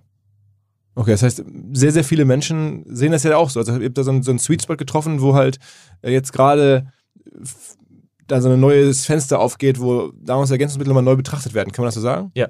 Es gibt halt, also ich kenne zumindest niemanden, ist immer doof, sowas zu sagen, oder klingt immer ein bisschen doof, aber ich kenne niemanden, der so fanatisch über Produkte ist wie wir. Aber, du, aber es gibt ja trotzdem auch, also ähm, wenn man so ein bisschen recherchiert, auch bei dir, du machst es ja so, so auch auf deinem eigenen Instagram-Account öffentlich, durchaus Gegenwind. Also es gibt Klar. hier von der, von der ARD diese Quarks-Redaktion, glaube ich, mit der bist ja. du so ein bisschen äh, überkreuzt, die regelmäßig hinterfragen, ob es wirklich so ist, was ihr da macht. Ähm, was, was haben die äh, an Kritik anzubringen? Ja, das, das Spannende ist, also es gibt ja Leute, die irgendwie sowas sagen wie, ja, die Staatsmedien sind kontrolliert, ne, so diese mhm. Richtung, halte ich für Quatsch. Was es aber natürlich gibt, ist, dass sich in gewissen Organisationen Narrative festsetzen. Also dass irgendwie so eine, vor allen Dingen sehr regierungsnahe, eine regierungsnahe Organisation sind sehr häufig in diesem Narrativ drin von Nahrungsergänzungsmittel sind teures Urin. So, ne, dieses Ding. Und wenn sowas in der Organisation vorhanden ist, wird natürlich auch oftmals in diese Richtung dann versucht zu berichten. Ähm, gleichzeitig ist der Nahrungsergänzungsmittelbereich in Deutschland in einem Problem drin, was aber verständlich ist. Kleines Beispiel. Wenn du zum Arzt gehst und gehst, dann hast einen Vitamin D-Mangel. Ne? Blutwert zeigt, du hast einen Vitamin D-Mangel. Du fragst mich als Supplementhersteller, hey, was soll ich nehmen? Wäre die logische Antwort? Vitamin D. Genau. Darf ich als Supplementhersteller nicht sagen. Weil ein Vitamin D-Mangel ist eine Krankheit. Nahrungsergänzungsmittel dürfen nicht bei Krankheiten empfohlen werden. Obwohl es offensichtlich in diesem Fall helfen wird. Weil ich meine, was soll sonst helfen außer Vitamin D? Aber es ist verboten, darüber zu reden.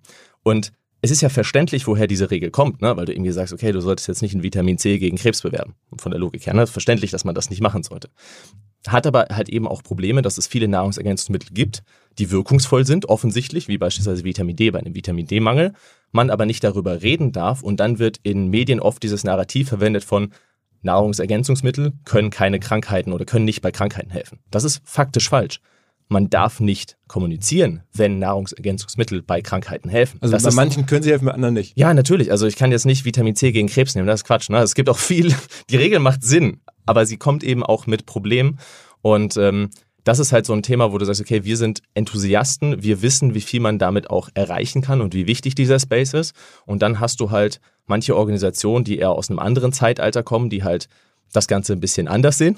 Ähm, und dann hast du, Aber ich finde diesen Diskurs halt genial. Sind da keine Wissenschaftler oder so? Also sind da keine, also das würde man jetzt ja vermuten, dass das schon auch sehr profund ist, also was die da so. Ja, es, gibt, es gibt beides. Also ne, es gibt bei Quarks gute und es gibt schlechte Beiträge.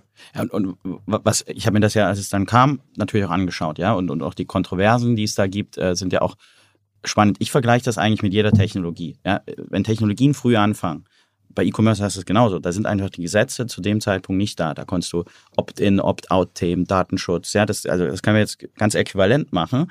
Da ist einfach die, die Regulatorik und die Erkenntnislage in einer, in, einer, in, einer, in einer Situation, die der Entwicklung, die du eigentlich in einem Markt hast und die auch, und an dem Beispiel jetzt wechseln wir in unserem Markt, auch evidenzbasiert und von, von Wissenschaftlern bereits gezeigt werden kann, da ist einfach der, der Common Sense einfach noch ein paar Jahre hinterher. So, und, und, und da hast du Konflikte. Ja, und jetzt, also Sweetness ist genau so ein Beispiel. Das, das hat bei mir, ich bin seit 30 Jahren, äh, trinke ich Cola Light, ja, und, und äh, andere äh, Getränke hier. Ja. Äh, äh genau, Red Bull Sugar Free. Genau, genau.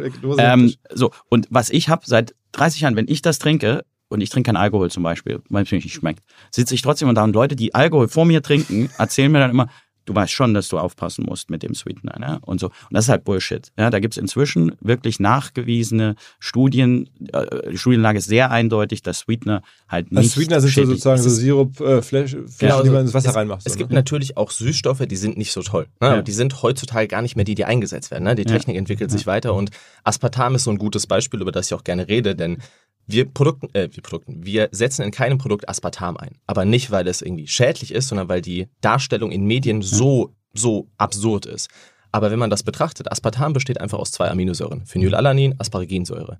Die kommen beispielsweise in Avocado, in Hähnchenfleisch und so weiter vor. So, wenn du Aspartam konsumierst, was bei dir im Körper passiert ist, das trennt sich in diese zwei Aminosäuren, dabei entsteht ein bisschen Methanol, ne? das ist das, wo Leute dann manchmal ein bisschen Angst haben, aber es ist weniger als bei Tomatensaft. Und das war's. Dann sind diese zwei Aminosäuren da, werden verstoffwechselt und Ende. Ja. Wenn man das versteht, kann man keine Angst mehr vor Aspartam Ja. haben. Aber wenn man halt in den Medien irgendwie Artikel liest und, na, irgendwie Aspartam, der, ne, sonst was, hat man halt Angst. Und das ist unsere Aufgabe und auch der Grund oder einer der Gründe, wieso wir ziemlich schnell gewachsen sind, weil wir halt diese Hintergrundinformationen sammeln. Also wir haben zum Beispiel viele Leute auch damals aus den Facebook-Gruppen. Einer heißt zum Beispiel Alex Leaf. Der war damals als Primal Kid in dieser Facebook-Gruppe aktiv. Der ist dann später der Head Researcher von Examine.com geworden, eine der größten Supplement-Analyse-Webseiten. Die wird zum Beispiel auch von Quarks als gut bezeichnet. Ähm, und den haben wir dann abgeworben, quasi in unser Research-Team. Der schreibt heutzutage Studien fürs JISSN, also für ein internationales Journal. Und die bereiten halt sehr, sehr viel vor, was wir dann in der Kommunikation und in den Produkten umsetzen. Also es ist schon jetzt deutlich mehr als eine Influencer-Brand, wo jetzt jemand seine Reichweite nutzt für, äh, sagen wir mal, aus einem normalen Produkt irgendwie eine coole Marke zu machen, sondern ihr seid wirklich sehr produktorientiert, höre ich jetzt so raus und tief in den Das ist auch das, was ich so schade finde. Ne? Also wenn ich sehe, was Influencer teilweise für Kooperationen machen, wo du halt dieses Eistee-Beispiel. Ne? Ich finde diese ganzen Eistee-Namen auch lustig. So. Aber brauchen wir wirklich den 18. Zuckereistee? Na, hätte man nicht irgendwie was Cooles machen können und dann, okay, vielleicht ein bisschen Nährstoffe zusetzen, das ganze Thema zuckerfrei machen und irgendwie auch so ein bisschen darüber reden, dass vielleicht Kinder nicht 40 Gramm Zucker in so einer Eisteedose trinken sollten. Also Influencer haben ja eigentlich die Chance, etwas viel cooler zu machen als der Markt. Na, weil sie müssen kein Geld für Marketing zahlen bei ihrer eigenen Brand. Na, sie können von, von 0 auf 100 gehen innerhalb von der kürzesten Zeit. Sie können mit ihrer Community Markttests machen. Und dann wird das halt oftmals verwendet, um halt irgendwie, wie du sagst, Standardprodukte bisschen teurer zu bepreisen und dann irgendwie Fake Airports auf Instagram zu verkaufen. Und, und ich glaube, was, eben bei The Quality Group in allen Marken anders ist, ist dieser bedingungslose, anfängliche Produktfokus. Also wir müssen ein Produkt machen, was besser ist. Ich fand einen Spruch, den, den hat Chris früher verwendet, da kannte ich die Marke noch nicht, Change the Industry. Äh, das ist, Ja. glaube ich, dass dieses, wir, wir wollen ein gutes Produkt entwickeln. Okay, dann müssen wir natürlich noch ein Business, wir müssen es produzieren, das muss gute Margen haben und das muss dann funktionieren, aber es fängt immer an mit einem guten Produkt. Und da ist dann die Kommunikation auch wichtig, weil zum Beispiel Süßstoffe ist dann eben echt ein gutes Beispiel und bei Proteinen und so weiter ist das sehr ähnlich. Natürlich ist ein Süßstoff, also im Idealfall würden wir uns alle von irgendwie nett. von, von, von, von Brokkoli, der gedünstet ist, ohne Öl drauf, mit wenig Salz und dazu vielleicht noch so einen gedünsteten Fisch. Dreimal am Tag, ein bisschen Quinoa, super, ja, so Tom Brady Ernährung so ungefähr, ja.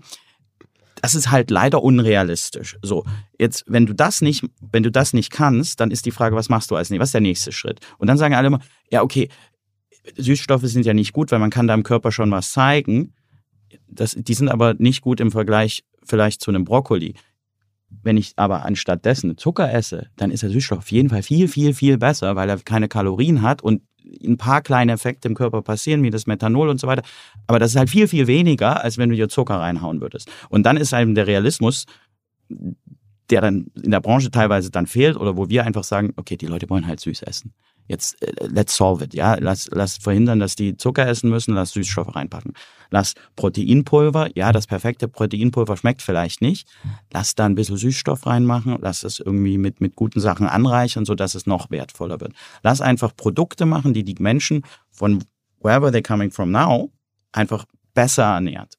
So, und das, damit fängt es an und das ist das Coole an der Company. Die ist wirklich, meiner Meinung nach, verbessern wir die Welt dadurch, dass wir wirklich bessere Produkte haben als andere in der Branche und wenn die Leute mehr von unseren Produkten nehmen, die hoffentlich auch gesünder werden. Man würde ja meinen, dass es andere Lebensmittelfirmen gibt, die das jetzt äh, auch schon so machen würden. Also, dass diese Lücke jetzt besteht in der heutigen Zeit, hätte ich jetzt nie gedacht, dass im Jahr Man sieht ja auch immer mehr Proteinprodukte. Ne? Es ist ja nicht so, als ob das, äh, wir- als ob wir die Einzigen sind, die das gecheckt haben. Schon Trend, ja. Wir waren nur vergleichsweise früh da, haben uns getraut, das zu kommunizieren und haben halt die Entwicklungskapazität aufgebaut, um in diesem Bereich besser zu entwickeln als andere. Aber vor, vor fünf Jahren oder vor sieben Jahren, wenn ich mich zurück daran erinnere, dann gab es, also wenn du das Wort Protein gesagt hast, haben die Leute eher gesagt, boah, da musst du aber aufpassen, dass du nicht zu viel nimmst, oder? Na, also, boah, muss so irgendwie Nieren und so. Und heutzutage weiß ja jeder eigentlich, dass Protein ein positives Additiv ist. Es gibt natürlich auch Schwachsinn wie irgendwie Proteingummibärchen, ne? aber wenn du jetzt in den Supermarkt gehst und kaufst einen Pudding und der eine hat irgendwie 3 Gramm Protein, 40 Gramm Zucker und der andere ist zuckerfrei und hat 40 Gramm Protein, ist das die bessere Wahl und das versteht heutzutage oder verstehen immer mehr Menschen. Also man sieht schon klar, dass der Markt sich bessert. Okay. Okay, und mittlerweile habt ihr jetzt wie viele Marken im Portfolio? Äh, wir haben noch God7 zum Beispiel dazu geholt.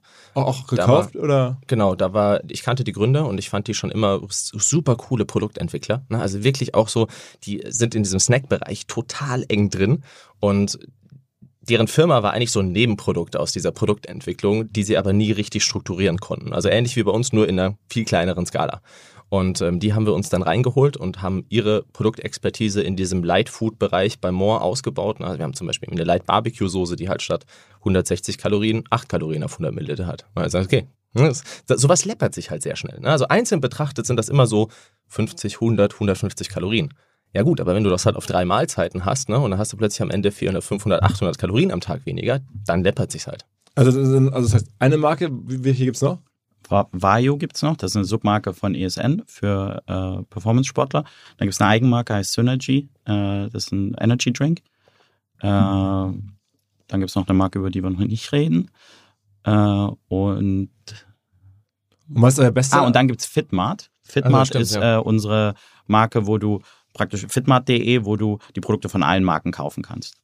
Und was ist, also was kaufen die Menschen am meisten? Gibt es irgendwie so das Ding? Ja, klar. also bei, bei, bei ESN, das ist so die Proteinbrand in Deutschland. Ne? Also wenn du in ein Fitnessstudio gehst, siehst du überall ESN-Shaker. Es gibt ein, also ne, wenn, wenn du jemanden fragst, welches Protein nutzt du, ist die wahrscheinlichste Antwort ESN. Mhm. Es gibt quasi das Designer Way, das ist das milchige Protein, und es gibt das Isoclear, das ist dieses Saftprotein, was ESN neu, also neu hochgebracht hat überhaupt auf dem Markt. Die Kategorie gab es davor nicht so wirklich.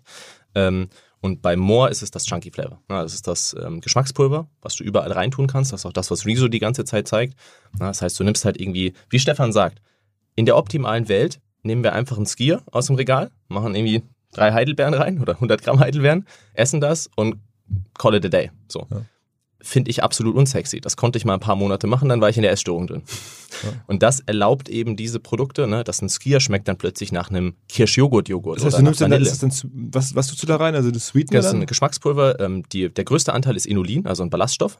Ähm, dann Fruchtstückchen, äh, Sweetener, also Sucralose, Stevia. Und das ist, und ja so, ist das dann so eine kleine, so eine kleine Dose, wo das einfach so, so, sozusagen so, eine, so eine Flüssigkeit dann oben drauf drückst? Ist ein Pulver. Ist ein Pulver. Also du kannst das als Pulver reinmischen. Du hast halt auch Fruchtstückchen dabei. Das ist geil, weil du hast so einen Crunch noch mit, mit drin. Das Inulin, also als Ballaststoff, verbessert ein bisschen die Konsistenz. Und ich meine, Ballaststoffe sind jetzt auch nicht die schlechteste Idee. Ähm, Genau, und das kannst du halt überall reinmischen. Von und diese, Kaffee diese beiden Produkte, also das ESN, das das Protein und dann ähm, äh, der sozusagen der Chunky Flavor. Ch Chunky, Chunky Flavor heißt das. Genau. Ja. Und das habt ihr auch selber euch ausgedacht? Ist es dann sozusagen, habt ihr da ein Patent drauf? Nee, also Geschmackspulver gab es schon länger. Ne? Also ich habe damals auch eins genutzt, als ich in der Schule war. Die haben aber halt alle so geschmeckt, dass das, na, nach ein paar Wochen hattest du keine Lust mehr darauf. Und das war die große Änderung beim Chunky Flavor. Wir haben es Geschmack, äh, geschafft, dass es schmeckt wie Produkte, die man schon kennt. Ne? Ich möchte jetzt nicht die Marke nennen, aber ähm, wenn du ins Supermarktregal gehst und du holst dir so einen Joghurt, den viele aus unserer Kindheit, Kindheit kennen, da gibt es ja zwei, drei Marken. Ne? Ja. Das haben wir halt geschafft, dass das in diese Richtung schmeckt, dass du halt wirklich daran erinnert wirst, an die Zuckerprodukte, die du sonst gegessen hast, aber, aber das halt ohne den Zucker schaffst. Ähm, wie viele Leute arbeiten für euch aktuell? Über 300. Über 300. Das heißt, und bei dir war das ja so, ich meine, das ist ja noch alles recht frisch, der, der, die Übernahme. Das heißt, du hast die Firma dann schon auf 250 oder, oder Mitarbeiter gebracht, äh, selber Akquisitionen gemacht, ähm, das ausgebaut, alles dezentral mit 28. Das ist jetzt ja schon ungewöhnlich. Hat dein Vater da ein bisschen dabei ja, geholfen, ja, ja, also ich habe ich hab super Glück mit meinem Umfeld gehabt. Ne? Mein Vater, ich habe keine Ahnung von Steuern, ich habe keine Ahnung von Finanzen. Das hat alles er gemacht. Ich habe noch nicht mal Online-Banking-Zugriff. Ich bin wirklich, ich mache eigentlich nur Produkte und Social Media, weil die Bereiche machen mir Spaß und ich bin vollkommen unbrauchbar in allem anderen. Und mein Vater hat halt immer diese Themen gemacht, also Steuern, Finanzen, ne, Firmenstruktur, CVC reingeholt. Also er hat, er hat so diesen, diesen ja, Hauptarbeit mit auch im Hintergrund immer gemacht. Wie kam das CVC zustande? Also haben die euch angesprochen oder habt ihr nach einem Investor gesucht und dann kannte er die oder wie, wie ist das? Mein Vater hat ursprünglich mal sogar vor dem ESN-Deal oder ja, ich glaube vor dem ESN-Deal hat er mal gesagt, hey, lass uns mal einen Prozess machen, weil da die wichtigen Fragen gestellt werden. Ne? Also wenn man sagt, okay, ein Prozess heißt ein Übernahmeprozess oder eine genau, so quasi einen Investor reinholen, mhm. weil er gesagt hat, hey, wir, wir brauchen irgendwie Rückendeckung und wir wir wollen diese Übung machen, zu sagen, hey, wie müsste eine Firma aussehen, damit sie stabiler ist? Weil darum geht es ja in so einem mhm. Prozess. Keiner hat ja Bock, irgendwo reinzugehen, weil das hinten runterfällt. Dann hat man, hat man sich um Verträge gekümmert, Strukturen eingezogen und so weiter. Und dann haben wir damals den Prozess aber wieder abgebrochen, weil wir gesagt haben, wir haben gar keine Lust, jemanden reinzuholen. haben dann das mit ESN gemacht. Ähm, und dann haben wir halt gesagt, okay, lass uns diese Übung nochmal machen. Wir wussten damals so gar nicht so wirklich, was das Ziel ist, haben alle kennengelernt, ne? irgendwie von Carlyle, KKR, so die ganze, also ich glaube, bis auf BlackRock haben wir eigentlich alle kennengelernt. Okay. Ähm, total surreale Erfahrung, ne? Also auch Aber ansprechen konnte man die easy, weil dein Vater die kannte. Nee, das lief über einen, über einen MA-Berater. Mhm. Ähm, und die haben dann so, so ein bisschen Coffee-Meetings gemacht und so total geile Erfahrungen, auch das alles so kennenzulernen. Und CVC kam dann rein und wir hatten das erste Meeting und Benny und ich saßen danach im Auto und haben gesagt, ey, wenn die uns ein Angebot machen, sagen wir sofort ja. Weil das waren, du hast wirklich gesehen, die haben uns das erste Mal getroffen und haben schon richtige Fragen gestellt. Beim zweiten Mal hatten die unsere Firma schon zu 80 Prozent quasi verstanden und beim dritten Mal haben sie uns schon Vorschläge gemacht, was wir verbessern können. Aber nicht im Sinne von, hey, rückt vielleicht mal eine Maschine hier einen Meter weiter nach links, dann könnt ihr 0,5 Prozent Effizienz sparen, sondern von, hey, habt ihr euch eigentlich mal angeguckt, wie sind die Überschneidungen bei euren Teammitgliedern und habt ihr schon mal das, ne? so, so richtig coole Sachen. Ähm, ja, und dann hat CVC uns ein Angebot gemacht, äh, haben wir auch sehr gerne dann angenommen. Und, äh, das Angebot war dann aber sozusagen alles, äh, die haben sich äh, quasi rausgekauft. Ne? Das ist ja dann schon so, äh, das, man, man macht keine Kapitalerhöhung, sondern man macht eine richtige Exit an, die man verkauft und seine Anteile. Kommt drauf an, wer. Also wir haben jetzt mehr Anteile als vorher. Also Benny und ich haben alle, oder alle, beide, mehr Anteile als vorher. Okay, das heißt, du auch, hast auch keinen Cash rausgenommen oder sowas. Die, sie haben uns tatsächlich was Cash bezahlt. Also das war, war für uns ein, ja, eine sehr angenehme Sache, weil sie gesagt haben, hey, ihr habt euch das irgendwie verdient, ein bisschen abgesichert zu sein. Ähm, das haben sie gemacht und das war auch nett. Aber das Coole war, wir hatten, also ich habe mich ja davor auch damit beschäftigt, okay, wie sieht die Zeit danach aus? Und es war wirklich, okay, das passiert und das, dann kamen richtig gute Leute. Ne? Also CBC hat uns Stefan vorgestellt, wir haben auch noch andere Kandidaten gesehen, die wir getroffen haben. Stefan direkt gemerkt, okay, den wollen wir haben. ne? Dann kam Stefan dazu. Dann habe ich einen, ähm, hat CBC mir einen ähm, Vice President von Unilever Selim? Weiß nicht mehr, was sein Titel ist. Also Irgendwie sowas jetzt Chief Operating Officer, genau. Ziemlich gut bei Unilever war der, hab den in London getroffen, hab auch gesagt, okay, den brauchen wir, haben den geschafft zu überzeugen. Ne? Und so kamen halt jetzt plötzlich richtig gute Leute rein, die uns helfen, diese Strukturen eigentlich festzuzurren, die wir brauchen, damit Benny und ich uns voll auf Produkt und Team konzentrieren. Aber ist in den ersten Jahren auch schon richtig was hängen geblieben? Ich meine, muss ja, wenn, wenn man überlegt, ist, man, schon vor dem Deal hattet ihr ja wahrscheinlich durch die Dividenden oder die Ergebnisse der, der ersten Jahre, die ja auch schon erfolgreich waren, wahrscheinlich ein bisschen was übrig, ne? Ja, aber bei mir war, ich hatte sowieso in dem Aspekt immer Glück. Ich bin da auch sehr offen drüber. Ich habe einen sehr erfolgreichen Vater. Mhm. Ähm, das ist ja Pech und Glück zugleich, weil ich dadurch nie diese Motivation hatte zu sagen, hey, ich opfere jetzt quasi mein ganzes Leben, um irgendwie bei Goldman Sachs Analyst zu werden und dann irgendwie 120 Stunden zu arbeiten. Das konnte ich nie. Das hat er gemacht. Äh, ich konnte das nie. Und deswegen hatte ich da immer das Glück, dass also ich bin, verdiene jetzt glücklicherweise mein eigenes Geld. Ich wusste aber, okay, egal was passiert. Ich verdiene mein eigenes Geld, ist schön formuliert. ja, also ich kann, mich, ich kann mich nicht beschweren, so, das definitiv nicht. Ähm, gleichzeitig war es jetzt auch nicht so, dass ich, also ne, ich habe keine Phase hinter mir, wo ich dann plötzlich in München im Club im P1 irgendwie Flaschen gekauft habe. So. ähm, sag mal, äh, wie war denn der, also du hast das da so gemacht als, als Hobby, du hast jetzt beschrieben, so in Facebook-Gruppen so ein bisschen mitgemacht und dann ähm, angefangen, da die ersten eigenen Dosen zu bestellen. Irgendwie bei, äh, und irgendwann hast du deinem Vater erzählt, hör mal zu, ich verkaufe jetzt hier für ein paar Millionen äh, äh Produkte. Guck dir das nochmal an oder hat er das so ein bisschen von Anfang an? Ja, das von Anfang an mitverfolgt. Also ich bin sogar mit ihm zu meinem Mitgründer hin, weil ich mir schon dachte, dass es komisch wirkt, wenn irgendwie so ein 23-jähriger Typ antanzt und sagt, er will eine Firma mit dir gründen, ne? weil die Fitnessszene ist jetzt auch nicht dafür bekannt, dass sich alle gut verstehen, die Firmen gemeinsam gründen. Und dann hat mein Vater mit so einem Aktenkoffer mitgetingelt nach Regensburg und dann haben wir mitgetroffen. und ähm, ja, dann äh, habe ich hab auch mitgesagt, hey, ich habe den dabei, damit du weißt, hier ist auch eine seriöse Seite quasi. Nicht nur ein 20-Jähriger, der irgendwas machen will, sondern halt auch jemand ein bisschen mit Erfahrung. Und der war von Anfang an mit dabei. Äh, du bist jetzt ja bei, bei Instagram, ist der größte Account? Äh, nee, TikTok bin ich größer. Oh, wie viel hast du da? Wie viel Follower? 420 oder so. Also es sind schon große Zahlen, aber es sind jetzt auch, also bei, bei Instagram sind es glaube ich so 300.000 oder sowas, mhm. ne? Ähm, Etwas weniger, ja klar. Äh, es sind jetzt auch keine riesigen Zahlen. Also nee, überhaupt nicht. das heißt, dass äh, wo kommt denn diese Marktdurchdringung her? Also ich meine, wenn man in Deutschland jetzt nur in Deutschland so viel Umsatz macht, dann muss man ja schon auch eine ganze Reihe von Leuten erreichen. Nur mit deinem Account oder mit den Accounts von deinen äh, Partnern wird es ja dann gar nicht gehen. Also dafür sind die Doch. ja fast schon zu klein, oder? Doch, nee, nee, das sind tatsächlich die Accounts, die es ausmachen.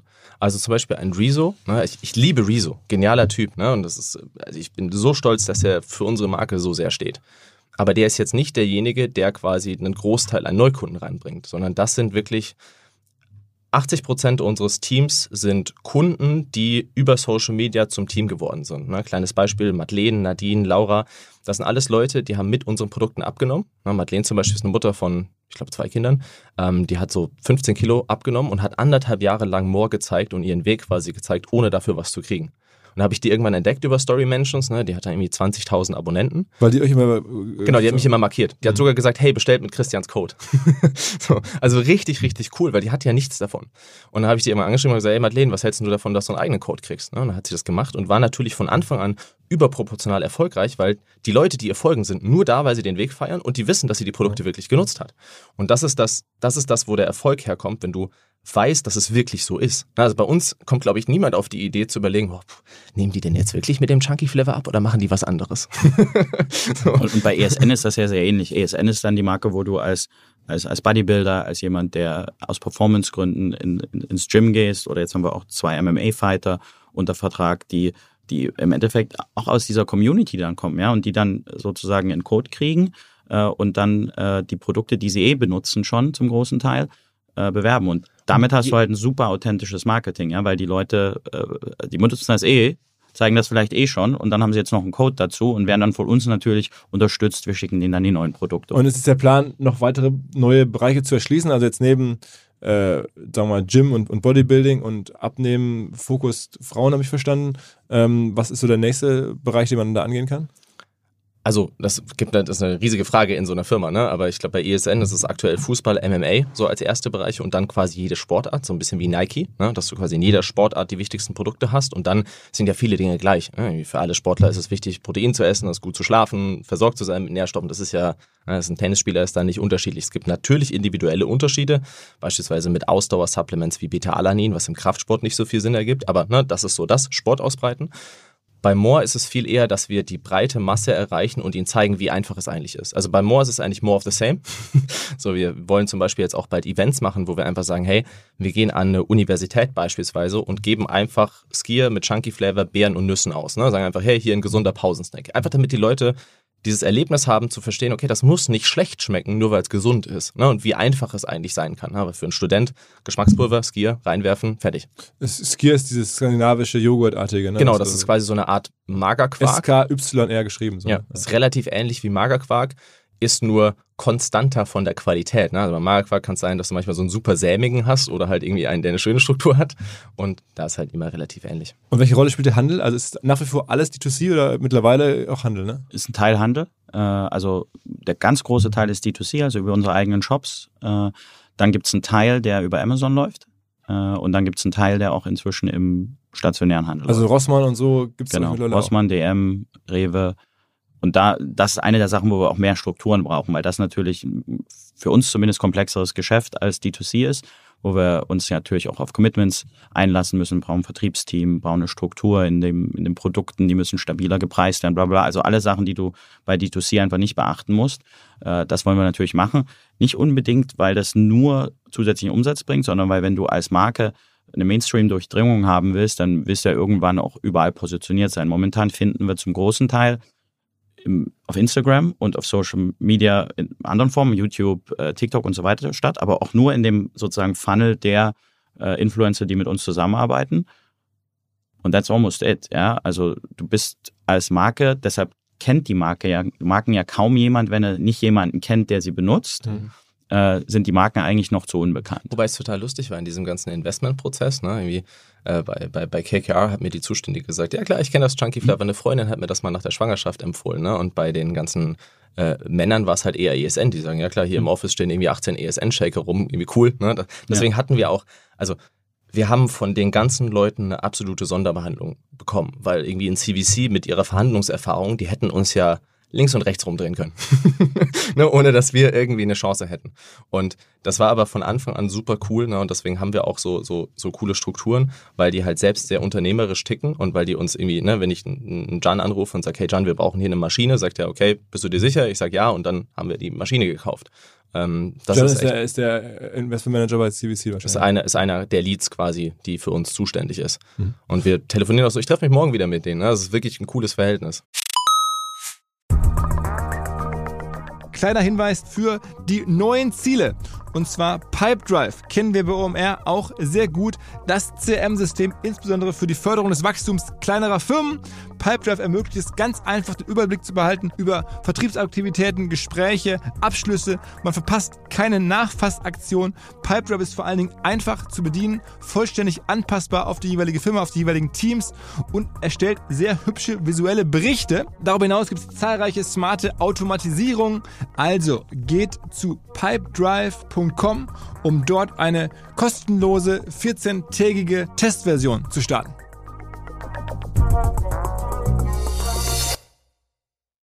Zurück zum Podcast. Äh, ihr habt ja die ganze Wertschöpfungskette. Ne? Ihr habt jetzt ja sozusagen die mhm. Produktion.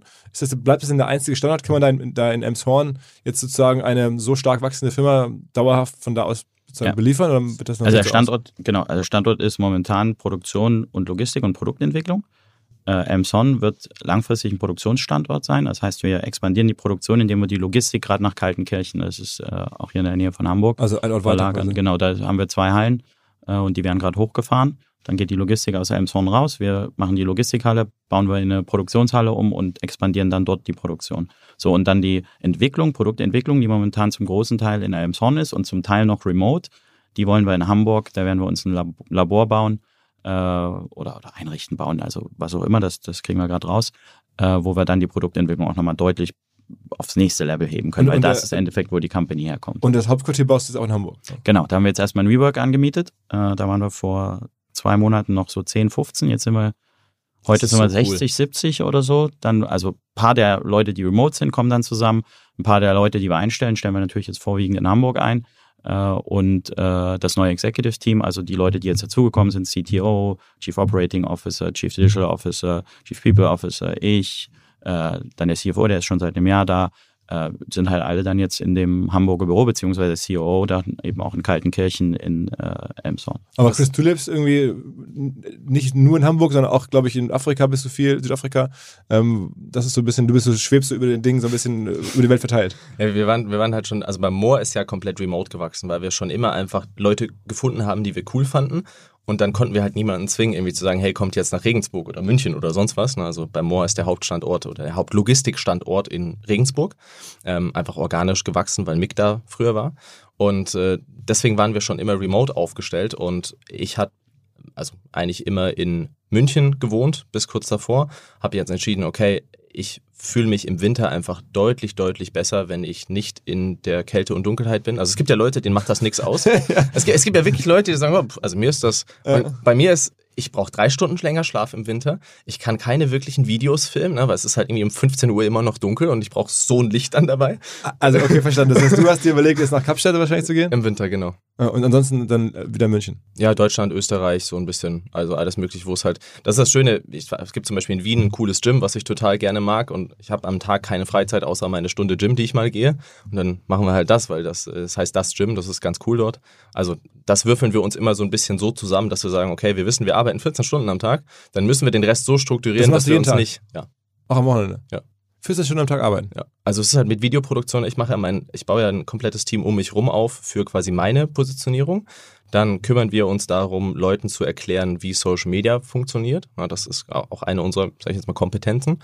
Dann machen wir die Produktentwicklung und dann musst du ja sehr, sehr viel auch konsumieren. Also um Social Media zu verstehen, musst du ja auch ne, irgendwie überall die Kommentare durchgucken, gucken, okay, wie ändert sich der TikTok-Algorithmus, SEO-Change, ne, das ist ja alles, musst du ja alles machen. Und ich, ich sehe das aber nicht als, das ist dieser typische Spruch, ich sehe das aber nicht als Arbeit, sondern es ist halt, ich wüsste eh nicht, was ich sonst machen soll. Aber sag mal, ähm, bei dir im Instagram-Account, da sind ja nur so, weiß nicht, 20, 25 Posts und der Rest sind Stories. Also du arbeitest im Wesentlichen für die Stories, ne? Ich habe also ich habe vor kurzem alle meine alten Posts rausgenommen, weil ich gesagt habe, okay, ich habe damals sehr sehr selten gepostet, weil ich vor allen Dingen in dieser CVC Dealzeit keine Zeit hatte, irgendwas zu machen, ne? weil das war noch etwas, was auf meiner Platte war.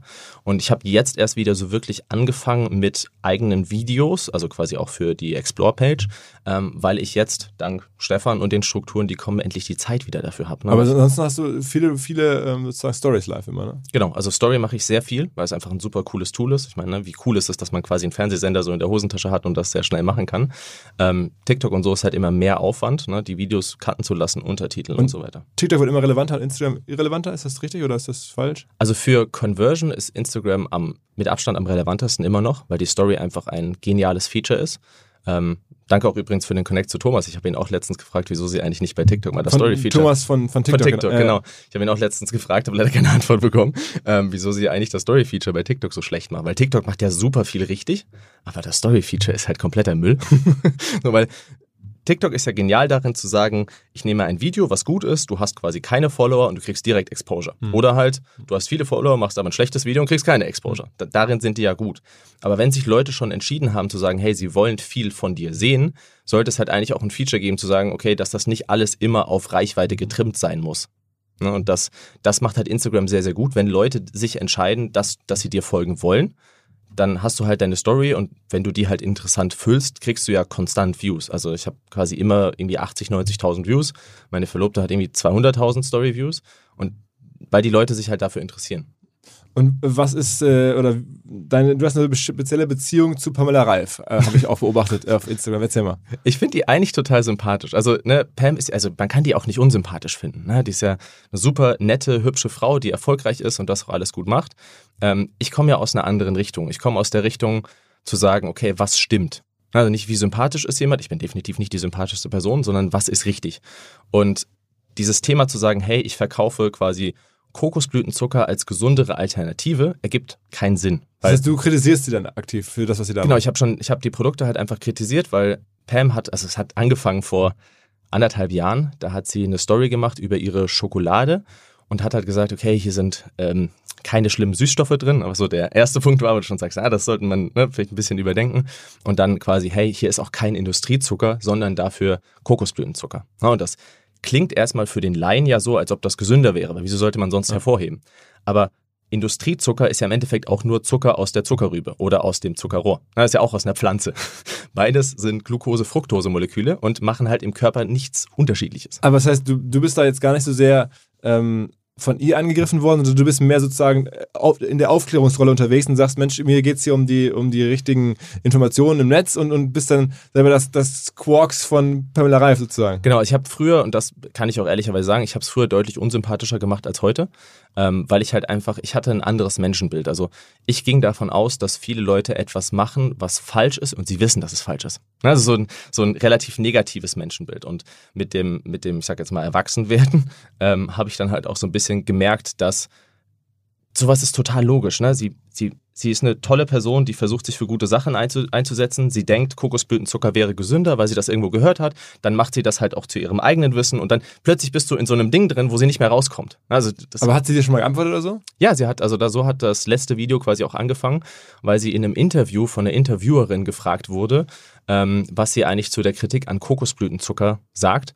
Und ich, ich glaube, sie wollte dazu eigentlich gar nichts sagen, ne, weil die Antwort war jetzt inhaltlich nicht gut. So, die war sympathisch wie immer, aber halt inhaltlich nicht gut. Und ich glaube, sie wollte dazu gar nicht sagen, war halt irgendwie eine doofe Situation wegen der Interviewerin. Und darauf habe ich dann halt geantwortet. Aber das heißt, du stehst mit ihr gar nicht persönlich in Kontakt oder sowas? Nee, ich habe auch absolut nichts gegen die. Also sie promotet euch auch nicht, indem sie euch da sozusagen sagt, das stimmt alles gar nicht. Das heißt, du holst nee, jetzt... überhaupt nicht. Okay, so nutzt sie einfach nur so ein bisschen als Aufklärungsobjekt, äh, ohne dass Ja, es ist ja, ich werde ja von meiner Community, also ich habe einen sehr engen Community-Kontakt. Ne? Und als sie ihre Schokolade positioniert hat, und gesagt hat, hey, Süßungsmittel sind nicht so tolle und deswegen verzichte ich drauf und habe Kokosblütenzucker, habe ich halt tausend Nachrichten bekommen ne, mit der Story. Und dann habe ich in meiner Story dazu was gesagt und habe gesagt, hey, das stimmt halt so nicht. Und ähm, dann habe ich daraus auch ein TikTok-Video gemacht. Wie groß ist deine Community? Was würdest du tippen, so der engste Kreis? Also ich schätze mal, das sind so die Story-Views, also irgendwie so 80, 90.000 Leute. Okay. Weil die sind echt, ich kann quasi 25 Stories am Tag posten und die Story-Views sind halt konstant. Also deswegen glaube ich, dass die sehr eng beieinander sind. Was ist an den Gerüchten dran, dass ihr vielleicht demnächst sogar Arztpraxen eröffnen möchtet? Gar nicht mal so wenig, auch wenn es nicht eine, also. Das darf ja keine Arztpraxis. Genau, du darfst, juristisch darfst du als Nicht-Arzt keine Arztpraxis besitzen. Ne, also es gibt Firmen, die können das dribbeln. Also wenn du richtig, richtig viel Geld hast, dann kaufst du dir ein Krankenhaus und dann kannst du darüber MVZs gründen. also in Deutschland dribbeln okay, das. Du kennst dich also aus, ja? Ja, es ist also, ne, es gibt sehr große, also zum Beispiel die Firmen, die hinter Dialysegeräten stecken, oder stecken klingt so böse, aber die einfach Dialysegeräte produzieren. Da gibt es zum Beispiel eine Firma, die kauft dann halt Krankenhäuser, baut daraus MVZs und dort werden dann diese, die, die, Geräte genutzt. Ja, ja, ja. ähm, das können wir halt nicht machen und macht auch ehrlicherweise keinen Sinn, sondern wir haben uns mit einer Ärztin zusammengetan und wir machen einen Informationsdienstleister für Arztpraxen. Also Idee ist folgende. Im Medizinstudium kriegst du vergleichsweise wenig über Ernährung mit. Also viele Leute denken, Ärzte hätten automatisch Ahnung von Ernährung durchs Medizinstudium. Das ist nicht so. Ein Arzt ist kein Ernährungswissenschaftler. Ähm, das wird ja auch jeder Arzt bestätigen, der gut ist und irgendwie modern ist. Und Gleichzeitig wollen das aber ja viele Ärzte, aber du hast ja keine Chance in der, im heutigen Arztumfeld, ne? hast irgendwie 24 Stunden Krankenhausdienste und so weiter. Wie willst du dich da noch weiterbilden? Also du musst ja erstmal die Kompetenz dafür haben, dass du eine Studie lesen kannst und die hast du ja nicht im Medizinstudium bekommen und dann musst du dich, also keine Chance. So. Und dieses Problem versuchen wir zu lösen, indem wir sagen, hey, wir haben ja schon ne, Ärzte, Ernährungswissenschaftler, die nicht mehr diese Zeit in der Praxis verwenden müssen, sondern sich mit Daten beschäftigen können, stellen das quasi zusammen und bieten das dann Praxen an oder ne, haben die arbeiten auch dann mit uns quasi zusammen über diese Information und du weißt dann halt als Endkonsument zu sagen, hey, wenn du in eine Praxis gehst, die halt mit uns zusammenarbeitet, dann weiß ich halt beispielsweise, dass sie sich mit Blutwerten auskennen. Ne? Dass sie halt, typisches Beispiel, wenn jemand zum Arzt geht und oder vom Arzt kommt und sagt, ja, mein Arzt hat ein großes Blutbild gemacht, ist alles in Ordnung. Hast bestimmt schon mal irgendwo gehört. Großes Blutbild hat nichts damit zu tun, ob es umfangreich ist. Beim großen Blutbild geht es darum, dass die Blutkörperchen weiter aufgesplittet sind. Aber da, ne, also wir reden hier also nicht von Omega. Bist, egal worum es geht, in der Medizin oder in der, in der Biologie bist du jedenfalls jemand, der sofort tief reingeht und das im, im Detail verstehen will, was da los ist. Das so, ich liebe das. so als, als, also, als Muster bei dir. Das also du hättest auch ein tendenziell guter Arzt werden können. Das, also ich glaube, in einem Bereich hätte ich ein guter Arzt werden können, also so in diesem singulären Fokus, der mir Spaß macht, ne? irgendwie Hormone, Ernährung. So, da hätte ich gut werden können. Ich mache ja im Endeffekt auch heutzutage nicht viel anderes, als so jemand jetzt machen würde, auch wenn ich natürlich das nicht Patienten irgendwie praktizieren darf oder so, ne? vollkommen verständlich. Ähm, was mir halt total Spaß macht, ist ein Team aufzubauen, die noch viel besser sind als ich und einfach mit denen zu arbeiten. Das heißt aber, um die Arztpraxenfrage nochmal zu beantworten, das heißt, ihr werdet eher Dienstleister für genau. Arztpraxen genau. und nicht selber Arztpraxen öffnen. Genau. Und sagen wir jetzt äh, noch vielleicht zum Schluss, weil ich jetzt Stefan auch hier äh, nochmal fragen wollte, du hast jetzt ja viele Jahre klassischen E-Commerce gemacht, wo man dann immer so denkt in Customer Acquisition Cost und so und jetzt auf einmal guckst du hier drauf und da sind dann die Customer Acquisition Costs, die gibt es gar nicht, die sind quasi null. Mhm.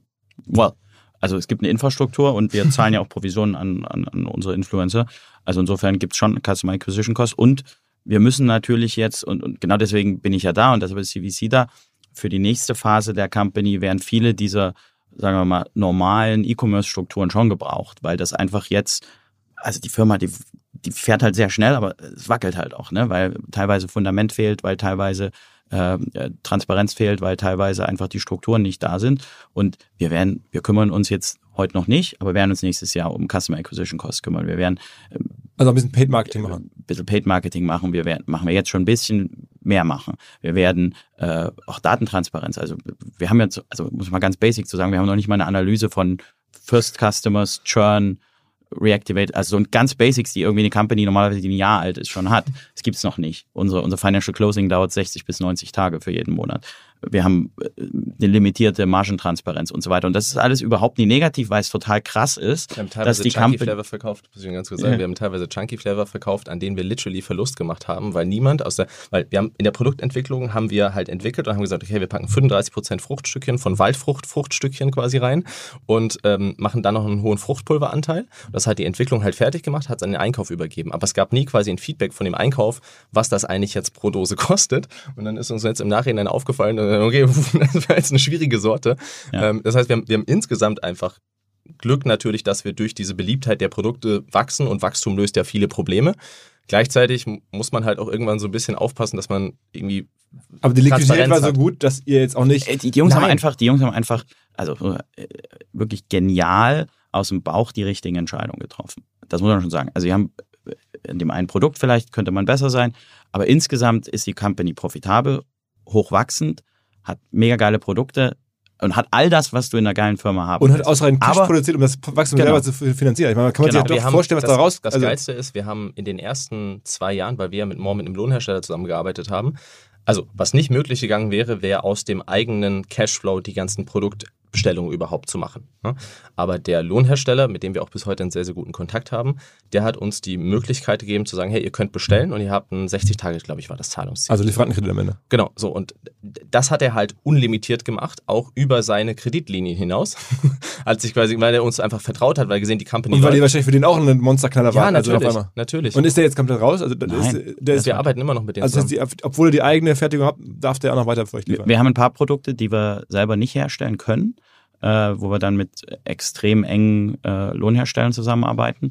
Und Ganz simple äh, Sachen zum Beispiel. Ne? Wir, ja. haben, wir, haben, wir haben zum Beispiel Packaging, was wir nicht Genau. machen können. Ne? Also zum Beispiel bei. Moore haben wir ähm, teilweise Faltschachteln, weil einfach mehr Informationen aufs Etikett passen auf einer Faltschachtel logischerweise. Wir haben jetzt keine Faltschachtelanlage. Ne? Das heißt, wir produzieren zum Beispiel Kapseln selbst, LKW rüber, da werden sie in die Dose getan, Faltschachtel drum. Ihr produziert es auch irgendwie äh, mit dem Wachstum und dann im Umfeld, stelle ich mir vor, auch der Lohnhersteller oder der Fallschachtelhersteller wird sich auch die Hände reiben und sagen, geil, dass es die Jungs gibt oder dass die da so, ein- so, ein- so eine Nische getroffen haben, weil ähm, damit werden die jetzt auch natürlich stärker wachsen, als sie jemals Also erhofft wir, wir, ich glaube, wir sind gute Partner für viele unserer Partner und, und müssen jetzt halt äh, sozusagen weiterhin diese Partnerschaften pflegen, aber die Company generell skalieren. Also am Ende des Tages äh, werden wir in allen Bereichen äh, sozusagen zulegen. Europäisierung ist, ist wahrscheinlich somit der größte langfristige Hebel. Alleine schon Schweiz, Österreich Ja. machen wir halt noch nicht mal irgendwie fokussiert. Ne? Wir haben keine Schweizer Webseite in Franken oder so.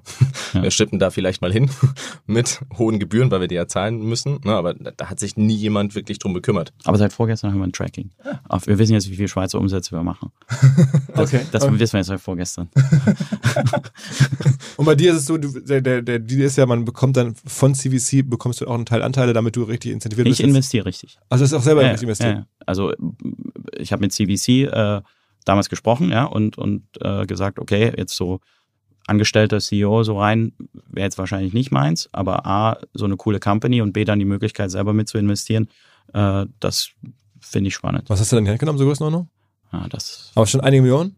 ich möchte nichts sagen. Okay, okay, okay. okay, okay. Und sag mal, ähm, es gibt über, hier in Hamburg gibt es ein Startup, da höre ich gerüchteweise, dass ihr vielleicht auch nochmal zukauft. ja, manchmal hören wir Gerüchte, ja. also das heißt, ihr seid auch M&A-mäßig, da kommt noch was irgendwie, oder ist noch, auch jetzt, die Idee des Deals ist auch, weiter zuzukaufen, nehme ich an. Also, Ehrlich gesagt haben wir, also ganz offen, wir haben keine M&A-Strategie aktuell, aber es ist eine der Optionen, dass wir das irgendwann mal machen. Was wir, wir kommen eher noch momentan von der Logik, okay, gibt es eine Zielgruppe, die wir vielleicht nicht gut covern mit den existierenden Marken und wo wir glauben, dass wir mit einer Marke, die es schon gibt, die wir dann komplett neu positionieren müssen, weil unsere Produkte einfach also echt besser sind, ähm, äh, ob wir das wieder mit, lieber mit dem Zukauf machen sollten. Und das, äh, Kleines, kleines Das schauen wir Beispiel. Ich habe zum Beispiel auch langfristig, also da kann sich aktuell niemand drum kümmern, auch ich nicht, weil wir dafür keine Zeit haben, aber genau über das Beispiel, worüber wir vorhin gesprochen haben, Influencer-Brands. Ne? Also Influencer gehen ja aktuell beispielsweise zu irgendwelchen Eisteeherstellern oder so und sagen, hey, lass uns den nächsten Eistee machen. Ja, also wir könnten ja die Marke sein, wo sie sagen, hey, lass uns doch ein cooles, zuckerreduziertes Produkt machen mit irgendwie, ne, irgendwie so einem super Mainstream krassen Influencer, wo man sagt, hey, Joint Venture, wie auch immer das bei denen läuft, 20, 25, 30, keine Ahnung was, was Prozent, ne? Wir kümmern uns darum, dass deine Produkte wirklich hammergeil sind und du machst das. Und das ist auch eine Sache, da, da sehe ich zum Beispiel in der Zukunft dieser Creator Economy noch was Riesiges, weil das ist das, was wir liefern habt ihr da irgendwelche Personen vor Augen, die ihr, ihr gerne hättet als Partner? ja. Aber ja, aber das können wir echt, das wäre dann. Pamela Reif vielleicht. Äh, Wenn, also Vielleicht würde ich dann einen Kreis schließen. Vielleicht würden, ihr dann noch Freunde werden am Ende. Das Ding ist, ich habe das schon, schon häufig auch gesagt, ich glaube, wenn wir uns unterhalten würden, würde man sich nicht schlecht verstehen, weil ich glaube, sie ist eine sympathische Person und ich bin jetzt auch kein böser Mensch. so. Die Frage ist halt immer so ein bisschen, und das ist ja auch wirklich super schwierig, kommt sie aus dieser Situation so ein bisschen raus? Weißt du, meine, weil eigentlich ist es total verständlich. Ne? Sie, sie, sie denkt, dass das halt gesünder ist und deswegen hat sie sich damit beschäftigt und findet auch Natürlichkeit gut, was ja vollkommen fein ist. So und dann hat sie halt dieses Wissen genommen und versucht auch zu transportieren. Und wenn sich dann herausstellt, hey, das stimmt nicht so ganz und du baust halt eine ganze Marke darauf auf, hast du ja so ein bisschen, also Die ist smart, also gar keine Frage. Die ist, die ist glaube ich, A, gut beraten und B, auch smart. Insofern, das, da bin ich mir ganz sicher, wenn ihr euch kennenlernen würdet, zumindest würde man sich mögen und äh, ob dann da ein Business raus entsteht, who knows. Aber sie wäre auf jeden Fall tendenziell passend, ne? das muss man ja sagen. Also die hat auf jeden Fall die richtige Zielgruppe. Ich glaube, sie ist auch ein Mensch mit. Also das ist ja auch so. Sie hat sehr, sehr hohe Ansprüche an sich selbst. Also, ne, weil die würde nie irgendwie hingehen und sagen, hey, ich bewerbe jetzt, also ich bewerbe etwas, wofür sie nicht steht. Die Frage ist immer, stimmt das, wofür sie steht? Na, das ist ja eine andere Frage, aber von den Wertevorstellungen ist auf jeden Fall cool.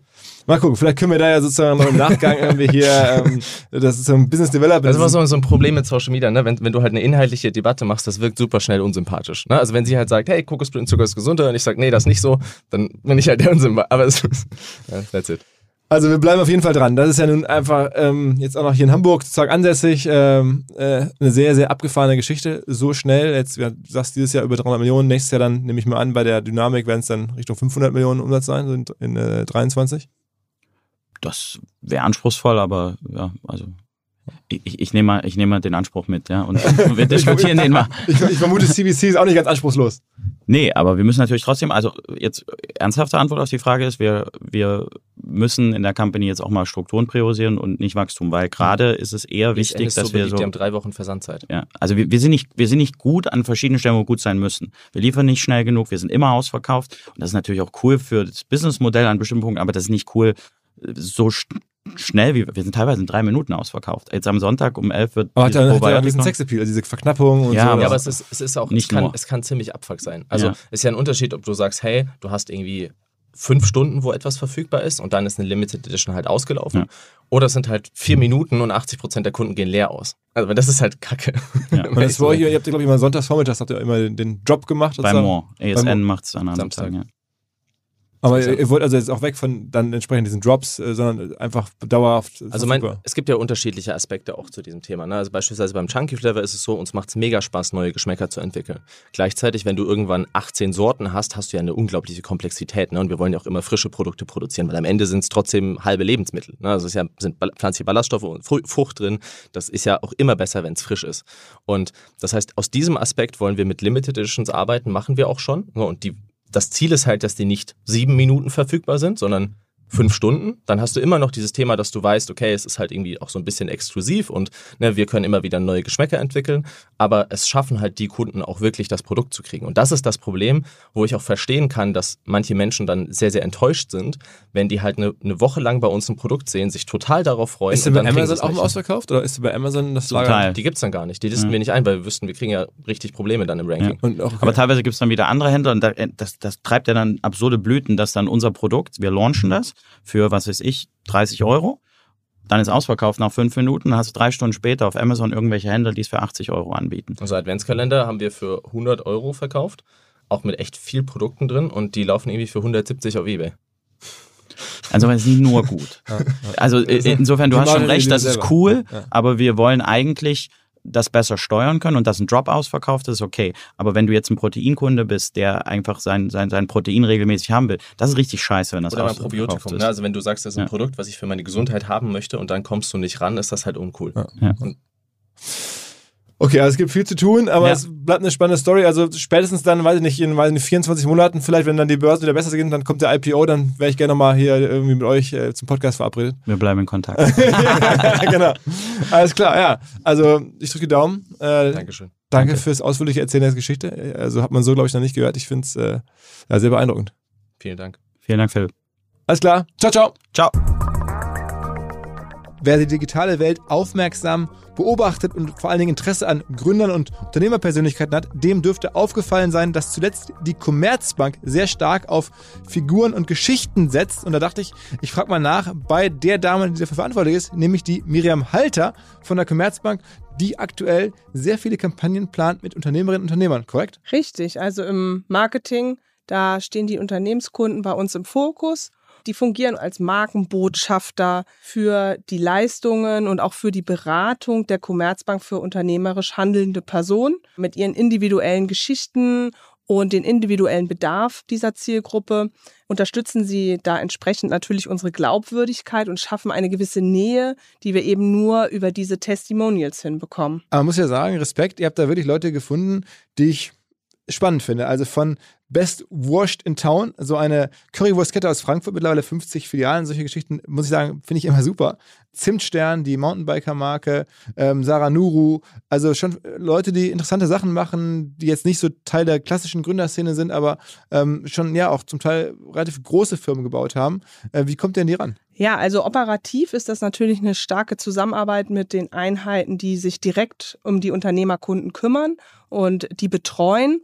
Wenn wir jetzt definieren, we- wen brauchen wir dann eigentlich jetzt für die Kampagne, was sind vielleicht auch spannende Geschichten, verschiedene Branchen möchten wir natürlich auch abdenken. Und besonders toll ist es natürlich, wenn es wirkliche Fans gibt, die sich bei uns melden sogar und sagen, hey, Commerzbank, ich möchte mit euch zusammen was machen. Besser kann es eigentlich gar nicht sein. Also wenn jetzt jemand zuhört, der sagt, ah, ich bin schon Unternehmenskunde bei der Commerzbank und möchte gerne Testimonial werden, weil es bringt ja vielen auch was, das hat ja auch für die dann Mhm. meistens einen ganz positiven Wert, der darf sich bei dir melden. Oder wenn jemand noch kein Geschäftskunde bei euch ist, dann äh, dürfen die sich auch natürlich melden, nachdem sie dann ein Konto bei euch eröffnet haben.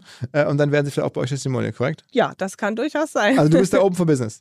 ja, genau. Also wir sind da immer äh, sehr offen. Also meldet euch bei mir gerne, philipp.omr.com, wenn ihr sagt, okay, die Commerzbank, ich bin da schon oder ich möchte da hin. Jedenfalls will ich ja Testimonial sein. Übrigens, wer diese gerade von mir erwähnten Unternehmergeschichten auf der Website nochmal nachlesen möchte, alle stehen parat unter commerzbank.de slash Kundengeschichten.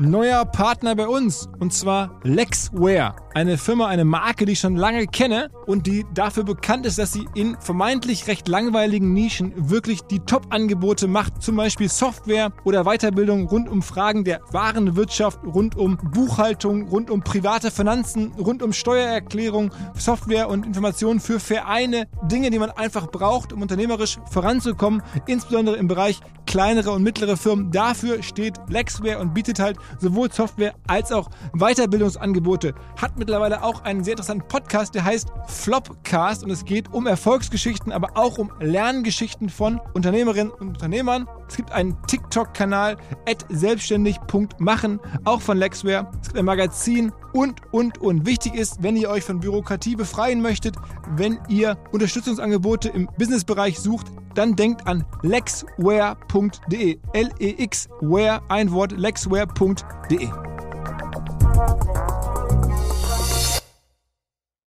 Zurück zum Podcast.